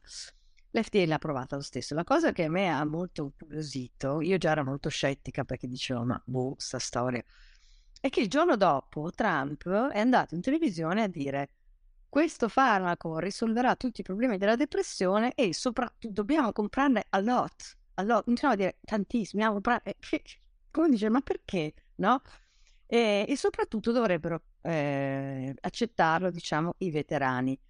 I veterani negli Stati Uniti hanno una rete di ospedali pazzesca perché naturalmente sono tanti. È stato guerriero a tanti, a tanti veterani. E soprattutto se loro includono un loro farmaco nel loro prontuario, poi cosa succede? Non solo che tutti gli ospedali per veterani devono avere questo farmaco, ma tutte le assicurazioni sono obbligate a rimborsarlo. E allora lì ha iniziato la cosa a puzzarmi personalmente e poi leggendo varie inchieste americane ho scoperto che in realtà Trump è pappa e ciccia con eh, due dei principali, uno è appunto dell'azienda, quell'altro è investito, insomma con persone che hanno investito in questa cosa, allora lì mi sono spiegata tutta questa vicenda, che peraltro abbiamo rivisto, scusate, riproposta esattamente con le stesse modalità nella vicenda dell'idrossiclorochina contro il Covid. È successa esattamente la stessa cosa, cioè, parentesi, quello era un farmaco conosciuto, tossico, che avevano già provato contro qualunque cosa, Ebola, vari virus emersi negli ultimi anni senza risultati, Trump è stato, come sappiamo, uno dei più grandi sostenitori. Oggi l'idrossiclorochina è sbugiardata da tutte le agenzie regolatorie del mondo che dicono non usatela assolutamente. Però c'è stato un momento in cui lui diceva bisogna darla a tutti, no? Perché aveva degli interessi industriali nel sostenere questa cosa. Allora, io ho voluto raccontare questa storia in un libro che invece racconta dove ci sono tanti consumatori. Scusami, per, per correttezza giornalistica, aveva interessi industriali, cioè nel senso lui conosce, è amico di persone che eh, sono, diciamo... Allora, questo, di... questo è, è, diciamo, quello che è dimostrato in maniera rigorosa, poi dopo che ci siano dei passaggi di denaro, questo non è dimostrato allo stato attuale. Nel caso dell'esketamina, eh, ci sono state delle inchieste che hanno dimostrato proprio le, il fatto che eh, ci fossero state delle riunioni con Trump poco prima della, dell'approvazione, insomma delle cose che non sono pistole fumanti ma quasi, no? Che se tu vai due giorni prima, fai la riunione con l'amministratore delegato piuttosto che il fondo di investimento e poi te l'approvano e tu vai a dire bisogna comprare tanti, insomma, soprattutto non, non tocca un presidente degli Stati Uniti dire una cosa del genere, no? No, no, diciamo è sicuramente un problema di opportunità politica. Dell'idrossiclorochina eh, la situazione è molto più ambigua, nel senso che sicuramente si capisce la pressione enorme alla quale tutti i governanti del mondo sono stati certo. sottoposti, però a me è sempre sembrata, anche, sempre sembrata molto strana questa sua voler dare a tutti i costi questo farmaco, perché appunto mentre con altri farmaci come il famoso Remdesivir, si, si trattava di farmaci nuovi, per cui tu eri anche autorizzato a pensare che funzionassero, no? Invece questo è un farmaco vecchissimo, stranoto, di cui si conosce tutto, che è stato appunto sperimentato contro una... Io sono rimasta colpita perché ci sono dei lavori che raccontano la storia di Drossiclin contro qualunque cosa, non ha mai funzionato, cioè è un antimalarico che in alcune zone del pianeta un pochino funziona e basta, no? Quindi, e però è molto tossico, molto, cioè è veramente tossico a carico del fegato, del sangue, cioè mille problemi. Quindi io lì per lì dicevo, ma questo è matto, ma perché spingono? Poi in realtà si sono scoperti, per esempio, quello che ha scoperto la Reuters è che lui l'aveva comprata in grandi quantitativi in due stabilimenti in India, mi pare in Pakistan, che sono stabilimenti non riconosciuti dall'FDA, perché le, tu, tutti tutto l'Occidente produce la gran parte dei farmaci in Oriente, India, Pakistan, Cina, Vietnam e così via. È così, rassegniamoci. Da quando, da quando questo più o meno? Come orizzonte temporale?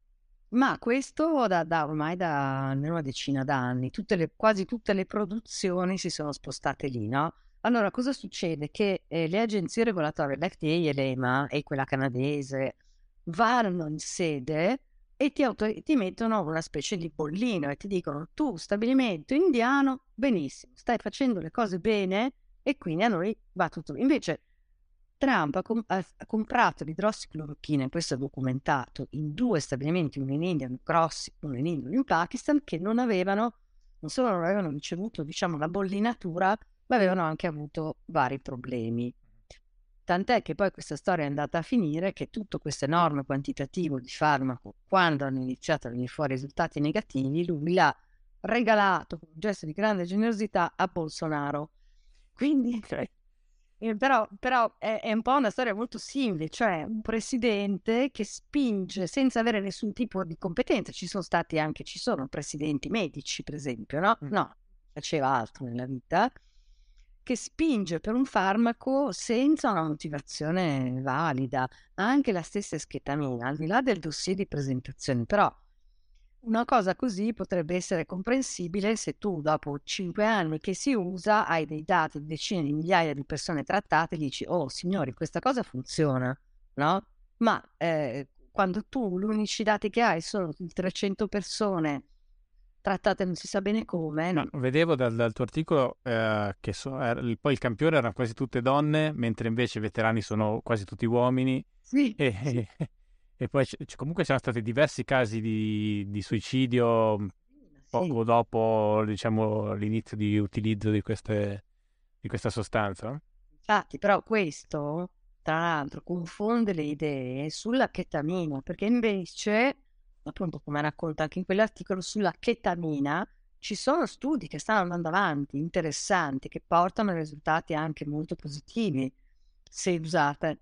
Però sempre, torniamo sempre allo stesso punto, cioè se tu screditi le, le, la, la, chetamina perché screditi un suo derivato, magari poi si scoprirà tra dieci anni che è tutta una montatura, che c'era stata, non so, una pressione per non parlare di corruzione, perché per carità io non voglio accusare nessuno, però screditi tutto, no? Quindi queste pressioni, queste strumentalizzazioni politiche, economiche andrebbero evitate. Ma questo è, diciamo, il, il macro sistema all'interno del quale c'è, c'è anche questo, il microsistema che è l'approccio.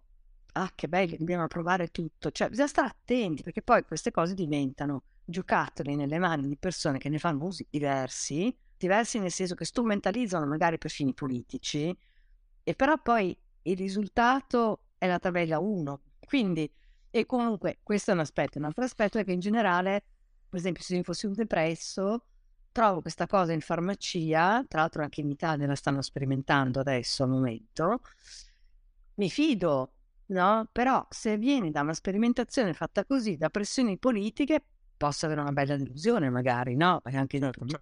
Quindi, insomma, dopo sì, qua, qua, si rientra insomma un po' nel, nel, problema che abbiamo sperimentato diciamo in maniera evidente, eclatante, diffusa, universale con, con la pandemia del Covid, del problema di come della comunicazione della scienza e in generale anche dell'idea che si ha del funzionamento della scienza a livello non solo di pubblico ma anche poi spesso e volentieri dei, dei legislatori stessi. No?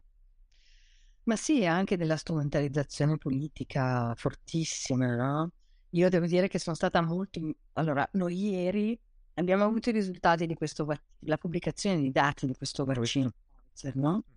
Il commento di una, di una rivista come New England Journal of Medicine che ha le sue ombre, ma che è ritenuta una delle 3-4 più autorevoli del mondo, è, è un trionfo. Ok, benissimo siamo tutti contenti, però io devo dire che sono rimasta veramente scandalizzata, indignata quando ho visto invece un mese fa, in rapida successione, l'annuncio di questi stessi dati tramite comunicati stampa o articoli su giornali economici, di numeri che, che poi erano quelli, io immaginavo che fossero reali, però non funziona così, cioè di solito una, una industria farmaceutica fa una sperimentazione, poi lo pubblica su una rivista oppure rende noti i dossier che ha sottoposto per la registrazione. E allora tutta la comunità scientifica li valuta e dice allora, va bene, va male, questa cosa non mi convince, lì dovreste vedere meglio, eccetera.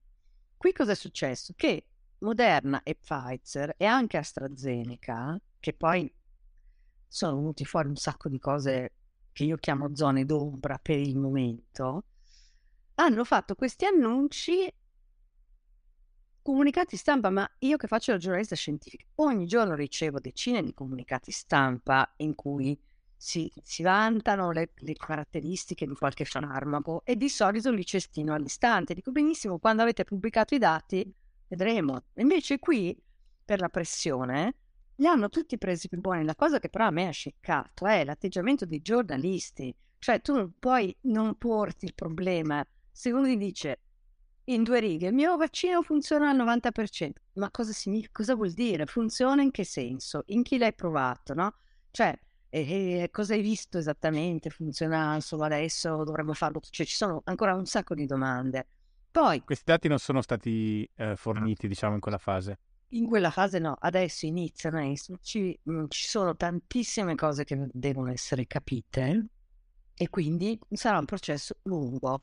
Indubbiamente questi vaccini eh, sono, questi genetici, primi due, sembrano funzionare, però essendo appunto vaccini che eh, fatti con un approccio che non è mai stato usato, eh, ci vorrà del tempo per capire tutti gli aspetti. Allora, scusami, eh, eh, qua ci sono almeno due ordini di problemi, nel senso che comunque la, la dinamica del, degli, degli, dei comunicati stampa di questo genere è anche che la maggioranza, se non tutte, di queste, queste aziende sono quotate in borsa, quindi ovviamente un annuncio di questo genere può uh, dare insomma, origine, può, può, può, generare aumenti molto importanti del valore dei titoli. E poi c'è stata anche la questione, in questo caso, degli ordini cioè certo. sono stati ordinati milioni di dosi di vaccino, centinaia di milioni di dosi di vaccino sulla carta fondamentalmente, ma proprio letteralmente sulla carta. Nel senso... sì, ma questo è veramente a me, io capisco, poi non ho letto sinceramente gli accordi nel dettaglio, però mi aveva molto impressionato. Non nemmeno se sono pubblici gli, gli, gli accordi ancora. Già.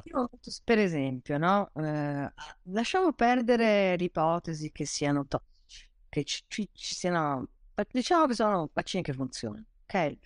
Che sembra essere così, però tu a priori, in mancanza di tutta una serie di caratteristiche e tra l'altro sapendo che in quel momento, ma anche adesso, cioè sono, erano 13, adesso questi hanno finito, sono 10, 11 vaccini che stanno arrivando e tra l'altro ci sono delle sproporzioni di prezzo 1 a 10 come fattore, cioè questi vaccini, questi primi due costano attorno ai 30 euro a dose, uh-huh. sono così. Quelli più tradizionali come AstraZeneca, che è quello che dovrebbe arrivare, anche se in realtà pare che ritardi, costa 3 euro, 3 dollari, quindi siamo, stiamo parlando di un fattore 10 e stiamo parlando di vaccini che in caso devono essere conservati a meno 80, che è una, una cosa molto complicata perché Guarda, io sono andata sempre a vedere lo stabilimento un anno fa, tempi non sospetti di produzione del vaccino anti-influenza in Bretagna, in Normandia e di Sanofi. E mi ha molto colpito il tracciamento perché un vaccino anche come l'anti-influenzale che va conservato semplicemente in un frigo normale e che però viene mandato in tutto il mondo da lì hanno dei sistemi sofisticatissimi di tracciamento, tali per cui se in qualunque momento, dall'uscita della catena di montaggio all'iscatolamento lì, all'arrivo in Camerun, c'è un aumento di un grado, si butta via l'intero lotto. E questo per cose conservate a 4 gradi, eh? perché ci sono ormai naturalmente dei chip, dei sistemi wireless, di controllo, cura, però voi immaginate cos'è miliardi di dosi su aerei, su camion, cioè allora, prima di buttarsi su una cosa così complicata e costosa, avendone anche a disposizione altri, forse io avrei aspettato un attimo di vedere almeno i dati. Ma io ho subito comprato, ho fatto questi accordi. Oggi, cioè, è uscito su una un'altra rivista molto importante che è il British Medical Journal, tutta la storia dell'antivirale Remdesivir, mm. che quello che, quello che ha fatto Trump, no? Sì, è, è, esattamente questa storia, perché anche lui si è rivelato inefficace, no? È stato sbugiardato. Era un, una sostanza nata per Ebola, mh, che non aveva mai, mai entrata in commercio, no? Infatti si dice un vecchio antivirale. No, è una sostanza che era in studio per altre malattie.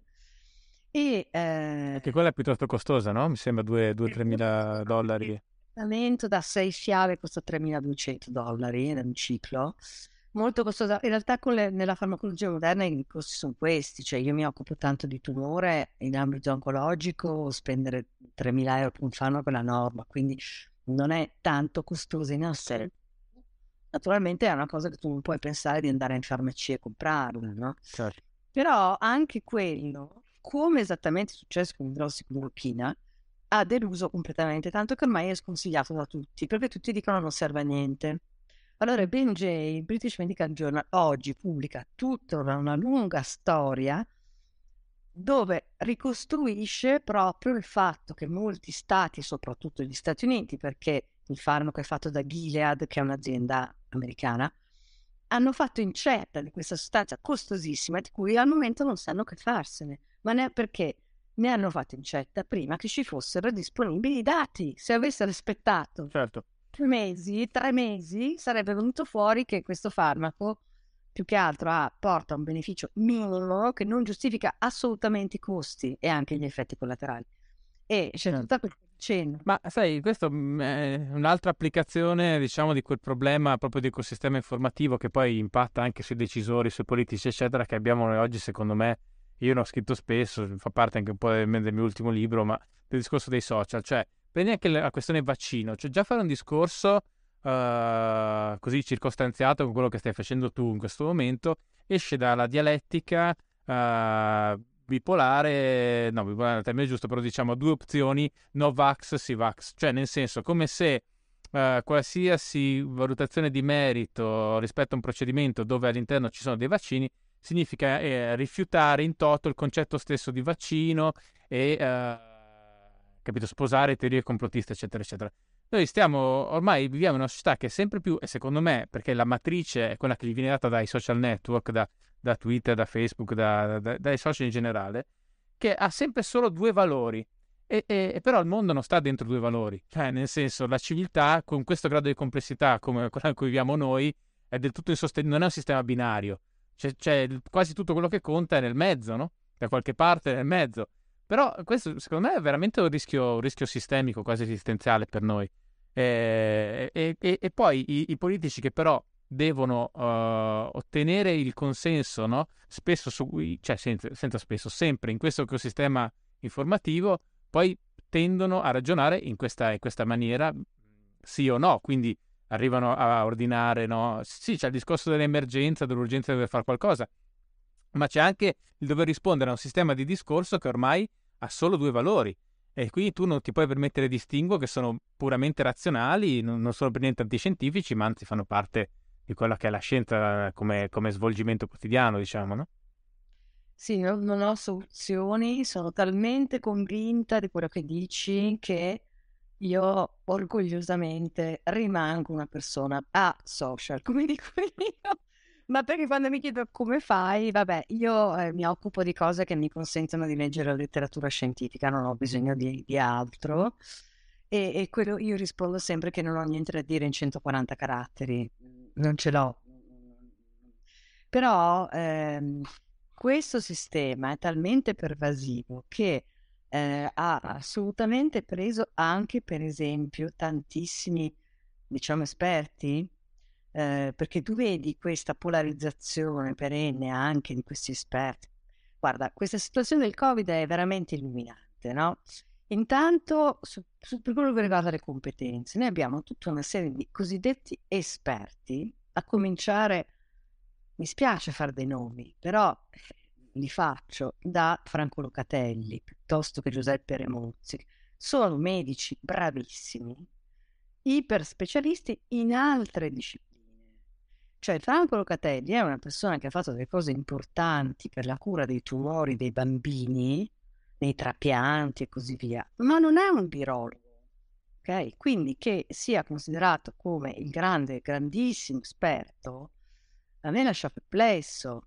Eh, Remuzzi, che è il presidente del direttore dell'istituto Mario Negri, tutti, per tutta la sua vita ha fatto trapianti di rene, che cosa ne sa di un virus? Se adesso io non conosco queste persone di, a cui ti riferisci, per, ehm, per cui non, non, non, ti so dare un parere su questo, però sì, è chiaro. Ma per dire la, come già partiamo così, no? Che consideriamo dei guru delle persone che certo sono medici, è tutta la vita che lavorano sul campo, però in una, in una situazione normale tu non è che vai da uno che Beh, per curare una varicella non vai da uno che fa trapianti di rene, giusto? O, o, da un pediatra, no? Cioè vai da uno che agli ESSER, per dire, no? E questo è un primo. Poi tutti loro però, questo è un problema nostro, del sistema della comunicazione, perché se gli dessimo meno peso, no? Però poi loro indulgono in questa cosa di darsi addosso, screditarsi, no? Abbiamo certo. vissuto esempio clamoroso di questa situazione binaria pochi giorni fa, che è una cosa che, ha avuto delle, che sta avendo delle conseguenze perché quando eh, i ricercatori dell'Istituto dei tumori di Milano, insieme a quelli di Siena, hanno detto che avevano trovato gli anticorpi del, contro SARS-CoV-2 in campioni dell'estate del 2019, uh-huh. immediatamente, un minuto dopo, persone come Antonella Viola, che è ubiquitaria, no? Cioè, ovunque, hanno detto, hanno cercato di screditare il lavoro di questi colleghi, senza approfondire perché. Com'è che hanno trovato questi anticorpi in questi campioni? Usando gli stessi test che stanno usando tutte le aziende che stanno facendo vaccini per convalidare i vaccini. Allora, qui dobbiamo fare pace con noi stessi, cioè se noi ci fidiamo del fatto che un vaccino sia specifico, poi non possiamo dire che quel test che abbiamo usato per convalidare un vaccino nel caso di un altro studio non va più bene, perché è sempre che sta cercando il SARS, no? Però immediatamente, chissà per quale motivo, tutta una serie di ricercatori hanno detto, no, quello studio lì non va bene, non è vero. E la Cina, pensa che mondo viviamo, sta cercando, già cercava prima, con gli alimenti, ma ha preso questo studio e ha detto, ecco, vedete, è nato in Italia, non in Cina. Sì, certo, sì, beh, i cinesi, insomma, gli ultimi che dovrebbero parlare sul pianeta. Riflesso condizionato di rispondere al tweet, di mettersi in evidenza, di, di fare la gara che è più narcisista, No? Eh... no, ma infatti adesso tu citi dei, dei, casi specifici che io non conosco e per cui appunto non, non, non so esprimere pareri, però eh, secondo me il macro fenomeno è proprio il fatto che comunque probabilmente anche a livello istintivo il mondo della, della scienza, penso che sia un, un unicum così definito, eh, cioè comunque sente che lo spirito del tempo eh, necessita che la verità passi dalla comunicazione. Secondo me questo è un grosso cambio di paradigma che c'è sempre un po' stato però oggi le istituzioni scientifiche o in generale le istituzioni sanno che se non vengono rappresentate nella narrazione eh, istantanea eh, con quelle caratteristiche che dicevamo prima è come se fossero un po' uh, delegittimate e quindi si sforzano di apparire sopra poi si sforzano con tutte quelle logiche che ovviamente sono umane per cui una persona attacca l'altra eccetera eccetera no? e, che, e che smontano anche agli occhi dell'opinione pubblica l'immagine imparziale che dovremmo avere della scienza e che quando poi è fatta bene la scienza ha, che poi è il suo, il suo grande vantaggio, no? il motivo per cui fa progredire l'umanità è quello che, che col suo sistema di prove eh, e, di replicabilità riesce a superare alcuni limiti tribali no? e di competizione che abbiamo nel, nella specie. No? Però questo, quando quel mondo là si trasa nel mondo della comunicazione, si perde spesso e volentieri, no? E, e, e ne, ne, risente anche l'idea che, che poi il, il pubblico ha, ha, del mondo scientifico, perché sembra effettivamente in una guerra perenne uno con l'altro, che magari in una certa dimensione è anche giusto, perché finché un'idea non è, diciamo, provata in maniera solida, è normale che ci siano nel confronto delle... Però effettivamente eh, quello che abbiamo assistito spesso non è solo questo, è anche qualcosa di più, no? Però... Sì, però è un po' come se ci fosse una crisi delle istituzioni anche scientifiche rispetto al mondo della comunicazione, come se la creazione della verità avvenisse nel mondo della comunicazione, non eh, nel mondo scientifico o anche nel mondo istituzionale. Sì, secondo me questa è una situazione che ha fatto un po' deflagrare tutto, no? Allora, partiamo da una cosa che fino a pochi anni fa, pochissimi anni fa, e tuttora in certi ambiti, anche se sempre meno, i, eh, diciamo, gli scienziati non sapevano comunicare, cioè quando io ho iniziato a fare questo lavoro era un disastro perché parlavano di cose complicatissime, proprio non avevano neanche i rudimenti, no? Questo è un elemento. Un altro elemento che io ho riscontrato molto, che mi aveva molto colpito perché io ho iniziato, diciamo, a lavorare facendo la ricercatrice, e dirò una cosa impopolare, però io la trovo molto vera, è che c'è un alto numero di narcisisti all'interno, all'interno del mondo della scienza, perché tu se non sei capitano di azienda, di solito difficilmente fai molti soldi, no? Quindi la tua soddisfazione si concretizza nel pubblicare in cose molto immateriali, nel pubblicare, no? E con l'idea recondita che magari tu segnerai la storia dell'umanità perché avrai capito una certa cosa. Ora, in tantissimi ricercatori questo non vuol dire niente, cioè vuol dire semplicemente faccio questo lavoro come lo facevo per esempio io per cercare di dare un contributo. Però poi ci sono tanti narcisi, tante persone che veramente magari sono i più geniali, però che pensano di avere le verità in tasca. Naturalmente questo eh, in preparazione, perché fino a pochissimi anni fa proprio ma anche adesso è pieno di, di, centri, di ospedali che non hanno uffici stampa, che non comunicano, magari fanno delle cose eccelse, nessuno lo sa. Mi catapultato in un mondo dove tu ogni 5 minuti devi guardare Twitter e dire la tua, chiaramente E, e poi c'è un altro elemento da mettere insieme, no? L'ignoranza dei giornalisti.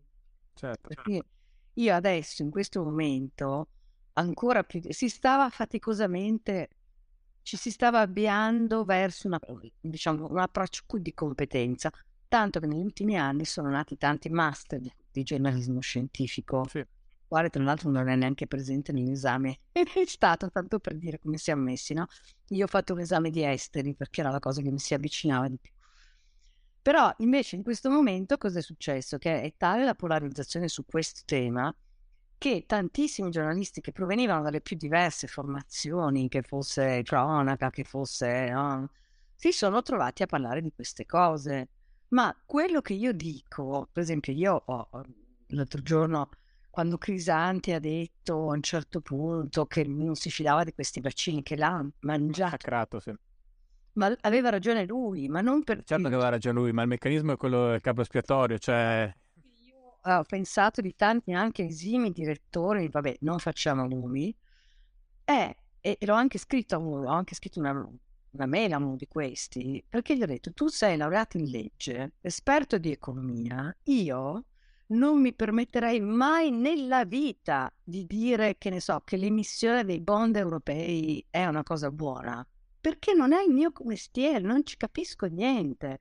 Quindi voi non dovreste esprimermi su cose tecniche che hanno delle loro leggi e che vanno giudicate appunto conoscendo almeno in linea di massima il funzionamento, no? Ma infatti, eh, eh, però anche questo, perché poi comunque eh, purtroppo noi abbiamo un livello di specializzazione nella società, purtroppo per fortuna, perché poi è quella che ci permette il tenore di vita che abbiamo, talmente elevato che se non potessimo esprimere nessun parere eh, sulle cose che non conosciamo a fondo non parleremo mai. Ora, ci deve essere una mediazione fra tutto questo, cioè nel senso dovremmo avere un, un tipo di formazione eh, nelle scuole, anche nelle università, che almeno ci permetta di capire i, rud- i rudimenti, le strutture, eh, più, ad esempio quel, quel, paper che è uscito ieri sul, sul, vaccino di Pfizer era abbastanza chiaro alcune cose, nel senso non è che è una cosa che leggeranno tutti, o forse non dovrebbero neanche leggere tutti, però secondo me fra uh, queste dinamiche, capito, veramente quasi tribali, attaccare uno perché ha detto una cosa che tutto sommato è un principio di precauzione abbastanza intuibile,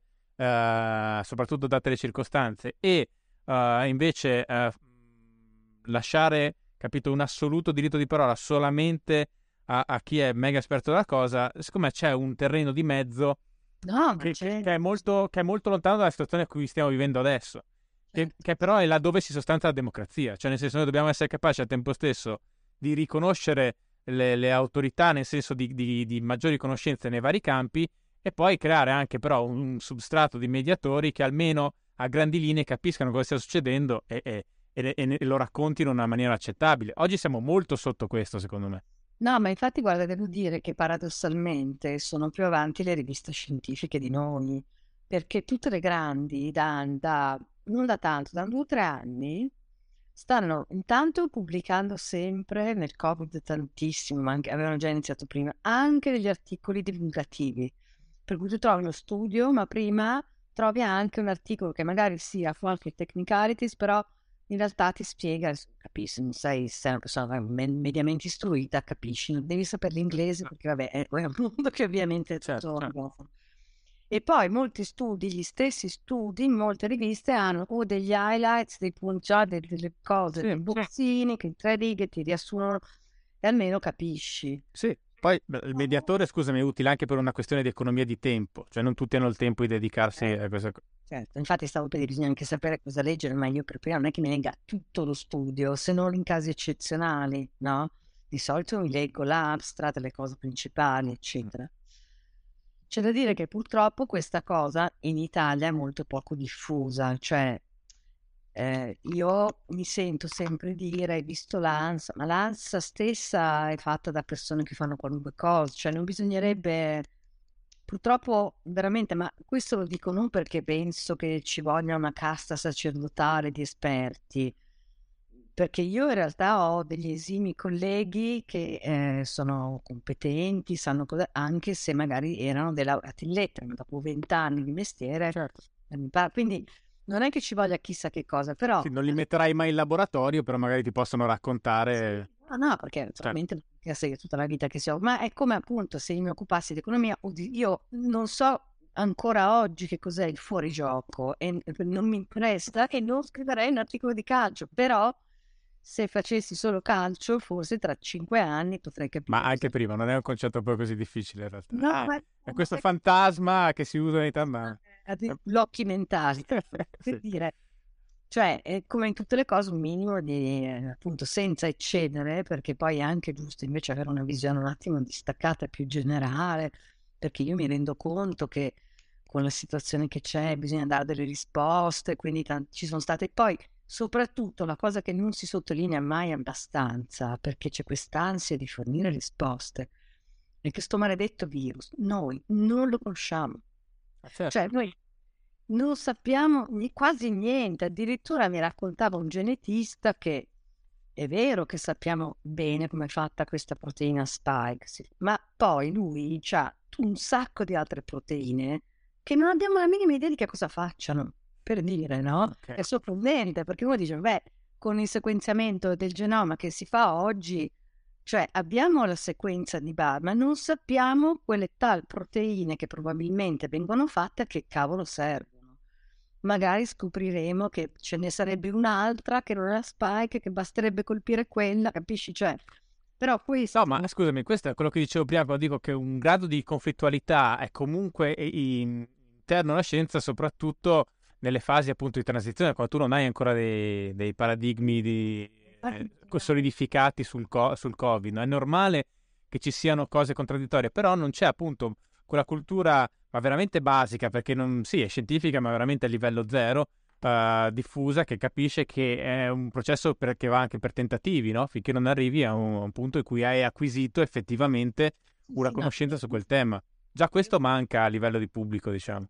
Allora, io questo lo estremizzo, cioè secondo me l'essenza della scienza, forse possiamo dire che la Terra è rotonda, io non vado molto oltre quanto a certezze, cioè veramente perché anche cose che sembrano assolutamente inoppugnabili è facile che siano poi smentite, magari dopo cento anni, eh.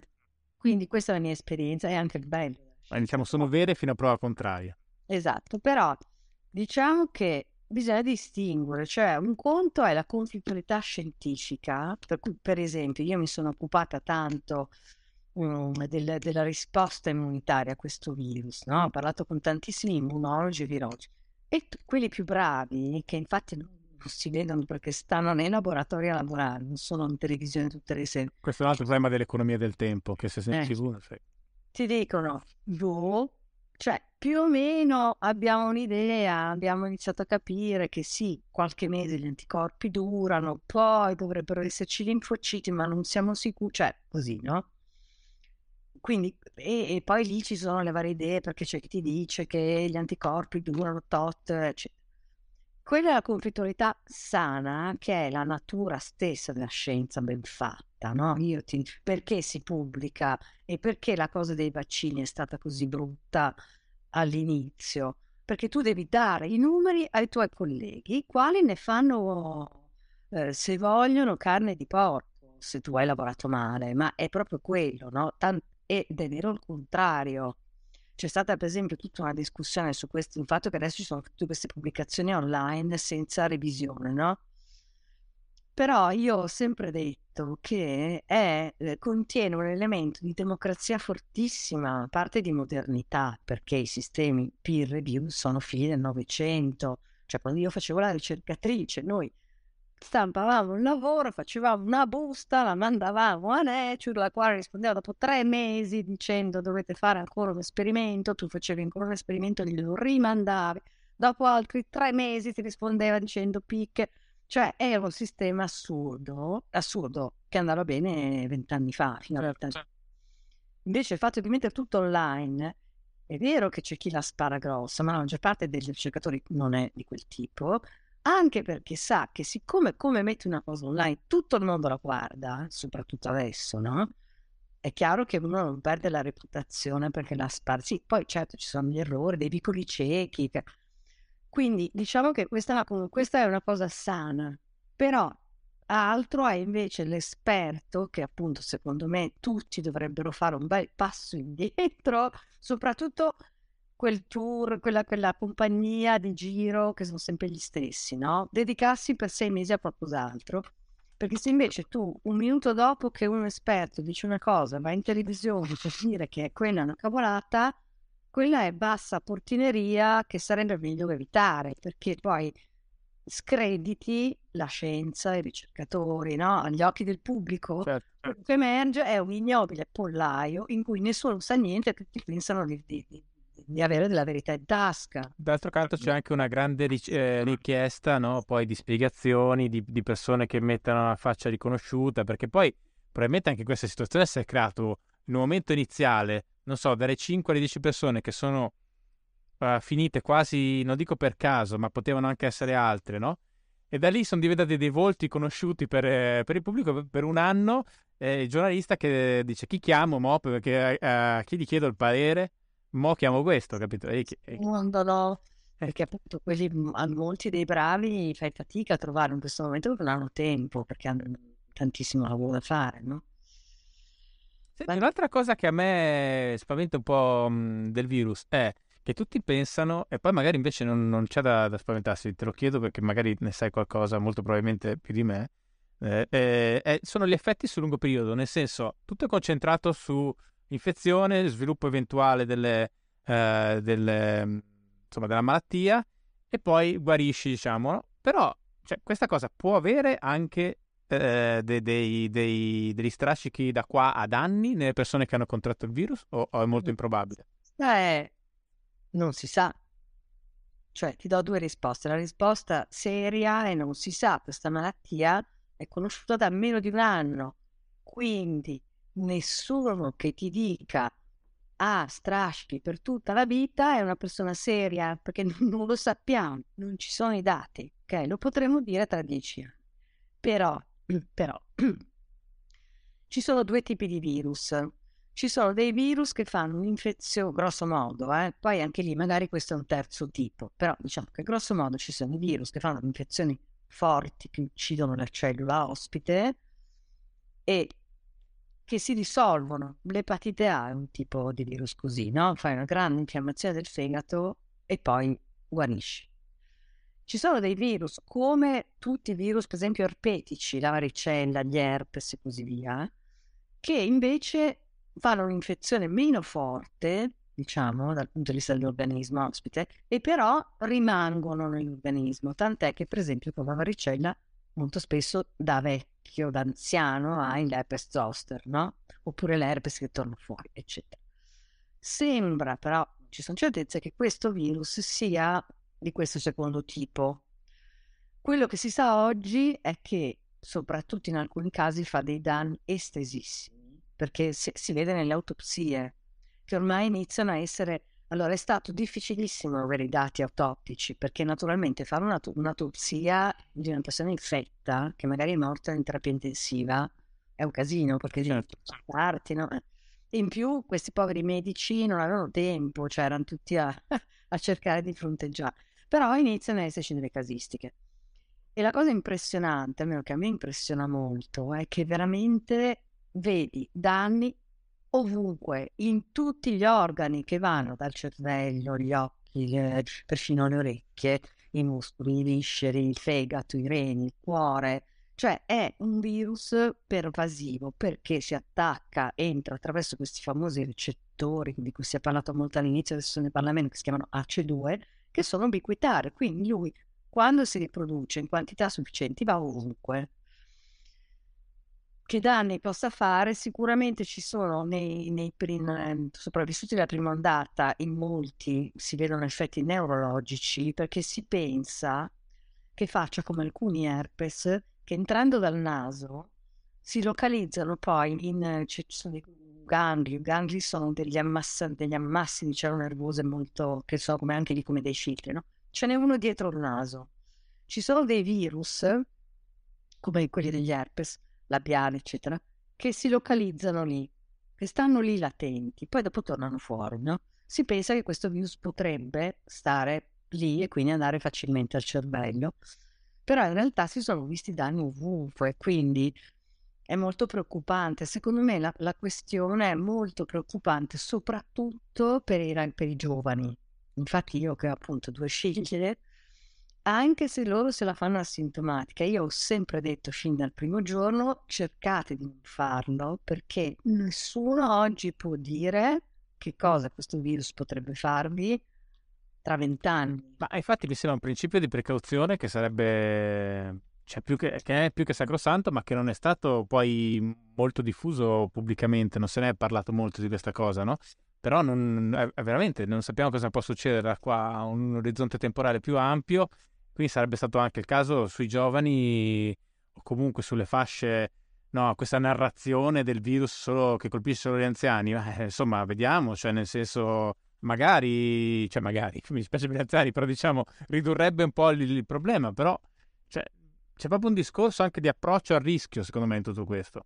No, infatti questo secondo me è un argomento che invece avrebbe potuto far presa, perché comunque, appunto, ma pensa quanto poco ne sappiamo, neanche sappiamo di che tipo di virus è, no? Però diciamo che quello che è successo, che si vede così tanto in tutti gli organi, cioè è veramente un virus vincente, è un genio dell'evoluzione, cioè io dal punto di quando riesco per pochi minuti a dimenticarmi i 64.000 morti che abbiamo avuto solo qua, in realtà sono ammirata, no? Perché pensa che preva- prevale, per esempio, in Europa un ceppo mutato ormai da mesi e lui è mutato in modo da aumentare la contagiosità ma non la letalità, perché un virus fa il suo mestiere non certo. quando ti uccide, quando ti infetta, no?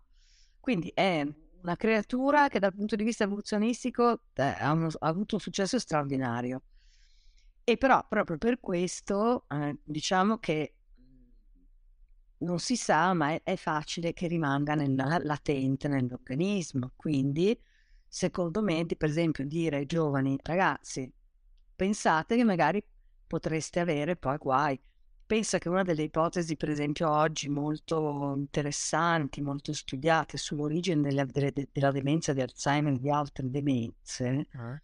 perché ci sono vari indizi in questo senso, è che si tratti esattamente di questo tipo di cosa cioè che sia un'infezione virale fatta in gioventù che rimane latente e che poi piano piano risale ai nervi cranici e arriva al cervello. E nulla ci dice che il coronavirus non potrebbe fare una cosa di questo tipo, eh? In, in, questa, in, questa, ipotesi succede però in tarda età perché prima per qualche motivo viene bloccata questa risalita da... Chiedo. Sì, sì, sì, perché comunque tu fai gli anticorpi, però sai, poi magari nella vita per motivi più vari hai un abbassamento delle difese, piuttosto che lì entrano in gioco i tuoi fattori genetici, c'entra il gruppo sanguigno, anche lì c'è tutta una storia interessantissima di una parte di persone che hanno una quota di geni del Neanderthal che stanno peggio, insomma, quindi... Cioè... Col, col, con cosa? Con l'Alzheimer o col Covid? Col Covid. Ah, dai. Beh sì, perché allora intanto è collegata anche al gruppo sanguigno e poi mh, si pensa, una delle ipotesi è che eh, ci siano stati degli, degli, contatti tra i Neanderthal e degli altri coronavirus, per cui ci siano delle, diciamo, se tu hai questi geni, che ce li ha una, pic- una percentuale minoritaria della popolazione, certo. eh, reagisci peggio, in modo meno efficiente, perché è stato comunque dimostrato una correlazione, no? Quindi per dire quante cose dobbiamo ancora capire. Scusami, rispetto a quelle aree geografiche dove è più presente la traccia genetica del Neanderthal, che comunque non è distribuita in maniera uniforme nel mondo, si è vista un'incidenza maggiore del Covid o no? Sì, non tanto un'incidenza quanto una qualità più alta. Casi gravi, un maggior numero di casi gravi, quindi è da lì che si sono iniziati a porre dei problemi, dei, dei dubbi sul perché e analizzando i genomi si è visto appunto una, una cosa è il gruppo zero sanguigno che protegge, che sembra essere meno sensibile. Un'altra sono delle configurazioni di un cromosoma che è il 3 e poi c'è questa quota di che io trovo molto affascinante, no? Perché per tanto tempo si è detto il sapiens e il neanderthal non avevano niente in invece no, non solo, oggi ci ritroviamo in qualche modo a vivere delle conseguenze di quei geni perché forse il coronavirus c'era già, cioè io la trovo bellissima questa vicenda, infatti la seguirò perché c'è gente che studia solo questa cosa. Sì, beh, poi il rapporto fra Sapiens e Neanderthal è una delle storie più affascinanti. Poi anche sull'origine, no? Perché sull'origine di questo virus siamo totalmente in alto mare, secondo me, perché appunto ce ne sono tanti di coronavirus, ne abbiamo almeno quattro che girano, che danno raffreddori, quindi io penso che boh, sia avvenuto chissà quando sto spillover, chissà dove, non, cioè probabilmente in Cina, ma probabilmente non a Wuhan, chissà come è arrivato qua, cioè è talmente tutto ancora da capire che è una storia molto affascinante anche dal punto di vista scientifico prettamente. Cioè, c'è tanti problemi. Vabbè, lì probabilmente come è arrivato è abbastanza chiaro, nel senso con i flussi, cioè abbastanza chiaro, chiaro no, però è mo- molto probabile che sia arrivato con i flussi di persone che si muovono. Sì, sì, no, perché... come quando, no? Perché appunto continuano a trovare tracce in tutto il mondo, nelle fogne, nei, in posti più strani, no? per cui, boh, cioè, è tutto da scrivere questa cosa, vedremo. Secondo te perché abbiamo avuto una mortalità così alta in Italia? Cioè, innanzitutto il dato è attendibile o semplicemente è sottostimato il numero di infezioni che abbiamo avuto? Allora, lì c'è questa... C'è proprio una mala gestione. Allora, ci sono tanti fattori. C'è intanto questa polemica su come conti i morti, no? Perché se tu oggi vai all'ospedale con un infarto e muori, ti fanno il tampone e tu risulti un morto di Covid. Ma sei morto di infarto in realtà, no? Altri paesi non la fanno questa cosa, per esempio, quindi già lì c'è uno scollamento, dovrebbero fanno tante cose, anche se, se anche solo in Europa si mettessero d'accordo per questi parametri non sarebbe male. Perché... Beh, anche perché non avere dei dati, diciamo, standardizzati è molto disabilitante, no? Esatto. Poi eh, c'è stato sicuramente, vabbè, un effetto, diciamo, panico che non abbiamo avuto solo noi. Eh, secondo me davvero non è una frase fatta, ma perché io vivo in Lombardia e l'ho visto, ho visto veramente come è stato gestito e come è tuttora gestito. C'è stata una disorganizzazione totale a livello territoriale, cioè la nostra medicina territoriale non è preparata per affrontare una cosa del genere, perché eh, banalmente, senza entrare nei particolari, ma se tu devi seguire 1500 persone, molte delle quali sono anziane, perché siamo un popolo di anziani, no? Certo. Non hai tempo. Cioè, io conosco pers- personalmente persone che nella prima ondata sono state curate a casa, mai visitate, anche con sintomi seri di polmonite, mai visitate, mai tamponate, curate per telefono quando andava bene perché questi poveri medici di base non ce la facevano fisicamente, oltre a non avere dispositivi, eccetera. Quindi questo è stato sicuramente, lo vediamo adesso, no? Cioè comunque adesso c'è sempre una elevata mortalità, ma è molto inferiore anche perché adesso le persone che, che si sono organizzate vagamente meglio le cose e che si conosce un po' di più anche questa malattia, quando iniziano i primi sintomi, ci sono delle procedure, ma se tu non hai procedure, non hai neanche persone che vedono, no, poi vuol dire che l'anziano, che poi magari ha altre tre patologie, muore, non ce la fa a sopravvivere. E poi tutto il discorso dei tracciamenti, torniamo ai ragazzi, le scuole, che, che se ne dica, non sono state organizzate bene non per il discorso del distanziamento, perché quello c'è stato, le mascherine, però noi siamo anche vittime su questo ti dico una cosa, che è stato mhmm, ospite eh, Luca Ricolfi qua al podcast e lui mi diceva adesso c'è un libro in uscita proprio su, sul Covid dal punto di vista credo dei dati e, e, e non, me, non, medico quindi e mi diceva che eh, dallo studio eh, appunto che stava facendo dei dati emergeva proprio evidente il fatto che con la riapertura delle scuole aumentavano, aumentavano i contagi e... problemi un problema, io lo dico senza sapere di questi numeri, perché ci sono ancora pochi, pochi dati, però da, da, genitore lo dico, no? C'è un problema di privacy, cioè le classi venivano messe in quarantena quando c'era un caso, diciamo, no?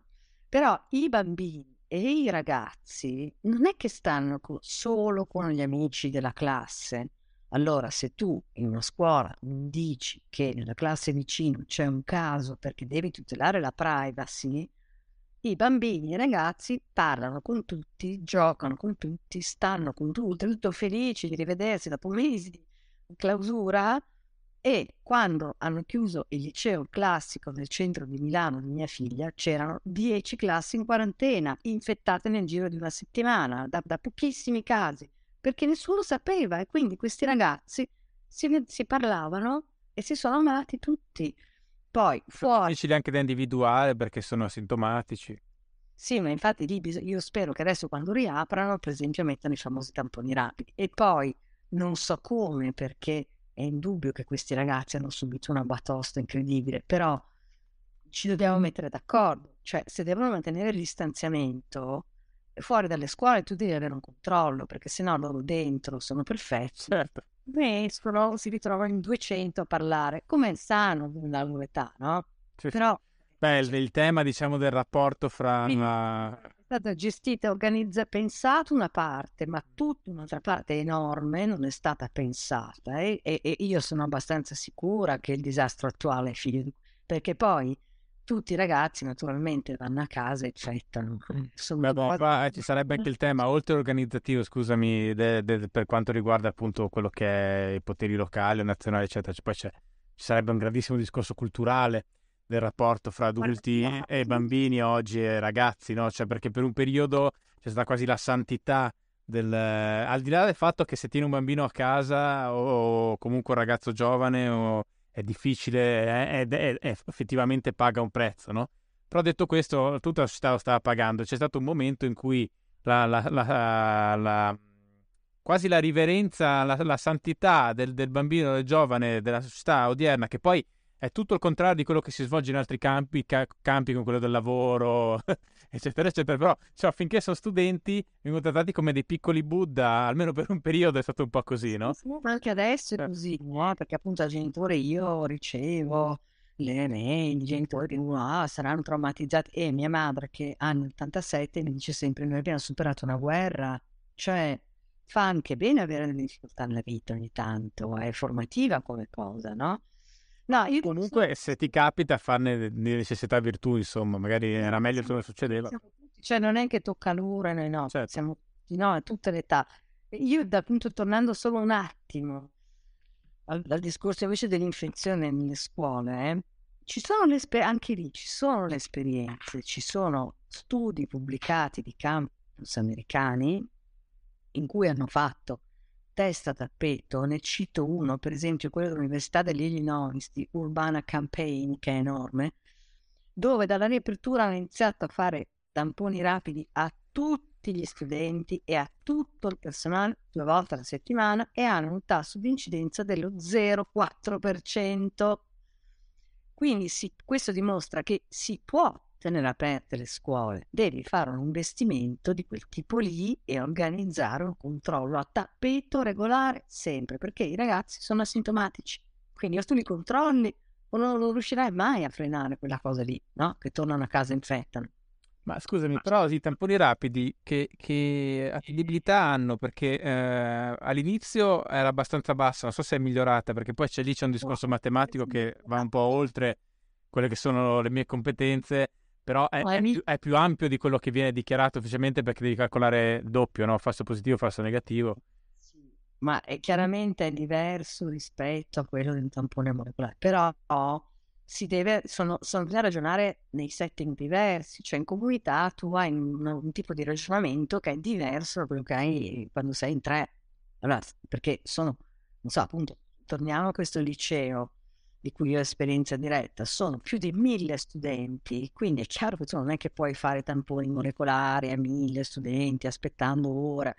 Allora, su mille magari ne prenderai dieci di positivi o di negativi, o penserai, però dell'economia, della tutela di quei mille, della salute di quei mille, il bilancio è estremamente positivo perché invece ne becchi altri 250 magari, no? Cioè è un, è un discorso di proporzioni e comunque dipende quali, perché ormai naturalmente c'è una giungla di fornitori, sì. ci sono dei test antigenici, dei tamponi antigenici rapidi che hanno un'affidabilità dell'80%, cioè quindi sì, qualcosa perdi, però al tempo stesso... Quanto hai detto, scusa, 80? Sì, sì, sì. Quindi eh, sicuramente... Magari andrebbero fatti, fatti, diciamo, in sequenza per più giorni consecutivi. Sì, andrebbero fatti, come fanno appunto in alcune...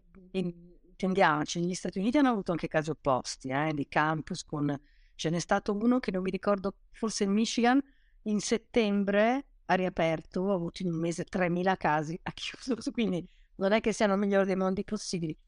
Però siccome queste esperienze ci sono e i costi di questi tamponi a livello di, di un ministero che li compra, se al pubblico costano 30 euro, immagino che no, Ecco, mettiamo i soldi lì, perché se tu decidi che tutti... No, sicuramente costano molto di meno di 30 euro acquistati in stock, ma... Boh. Eh, no, allora, se tu decidi che la quinta B tutti i lunedì e tutti i giovedì eh, vai in infermeria a fare un test che ti dà un responso in 15 minuti, io penso che si possa fare, cioè non penso che sia una cosa improponibile, piuttosto gli fai stare un'ora di più. Ma sai, poi lì in Italia c'è tutta una sindacalizzazione della scuola, per cui nessuno, non so se hai fatto caso, sempre per il discorso che poi i ragazzi, i ragazzi poi perdono, nessuno ha osato dire ma forse potrebbero andare a scuola a giugno, l'anno scorso, no, a giugno, piuttosto che tornare a metà, come fanno tutti i paesi civili che il 20 di agosto sono a scuola. Ecco, no, no, certo, assolutamente. Quindi, sai, poi, poi quella è anche una giungla burocratica in cui poi questa, questa situazione così di estrema sindacalizzazione sguazza, nel senso che poi è molto facile dire ah ma noi non, non siamo inquadrati per fare questa cosa, cioè la situazione è veramente quasi, quasi... Se uno ci tiene veramente ragazzi, io vivo a Milano, fai il ponte di Sant'Ambrogio, fai scuola, perché sono due giorni, no? Adesso hanno, hanno davanti più di due settimane di vacanze, quindi questo per dire che poi è facile riempirsi la bocca con poveri ragazzi, sono traumatizzati. Se vuoi fare veramente il loro bene, appunto, io sono dell'idea che davvero piuttosto tieni chiusi i, bar tutto prima, li mandi a, metti tutti i soldi lì e li mandi a scuola, no? E poi dopo tutto il resto. Beh, certo che è un paese che ha fatto la sua scelta ancora, insomma, da un po' di tempo che ha deciso che sono più strategici per il paese bar e ristoranti, con tutto rispetto per i bar e ristoranti, eh, non le scuole. No, così. Vabbè. Senti, Agnese, ti ringrazio molto del tuo tempo, è stata una bella chiacchierata e ricordo il tuo libro eh, LSD che trovate anche nella descrizione, sotto poi c'è il link, tu hai scritto anche altri libri, ma poi da lì eh, insomma ci arrivate e grazie, insomma. Grazie a te. Del tuo grazie. tempo. Ciao, ciao, buona giornata. Ciao, a presto. Grazie di aver ascoltato questo episodio. Se ti è piaciuto, puoi iscriverti al podcast dalla piattaforma che stai utilizzando. In questo modo non ti perderai le prossime puntate. Se sei interessato ad approfondire il lavoro dell'ospite che hai appena sentito, ti ricordo che trovi i suoi libri su www.amazon.it slash shop slash Daniele Rielli. Ci sentiamo alla prossima puntata.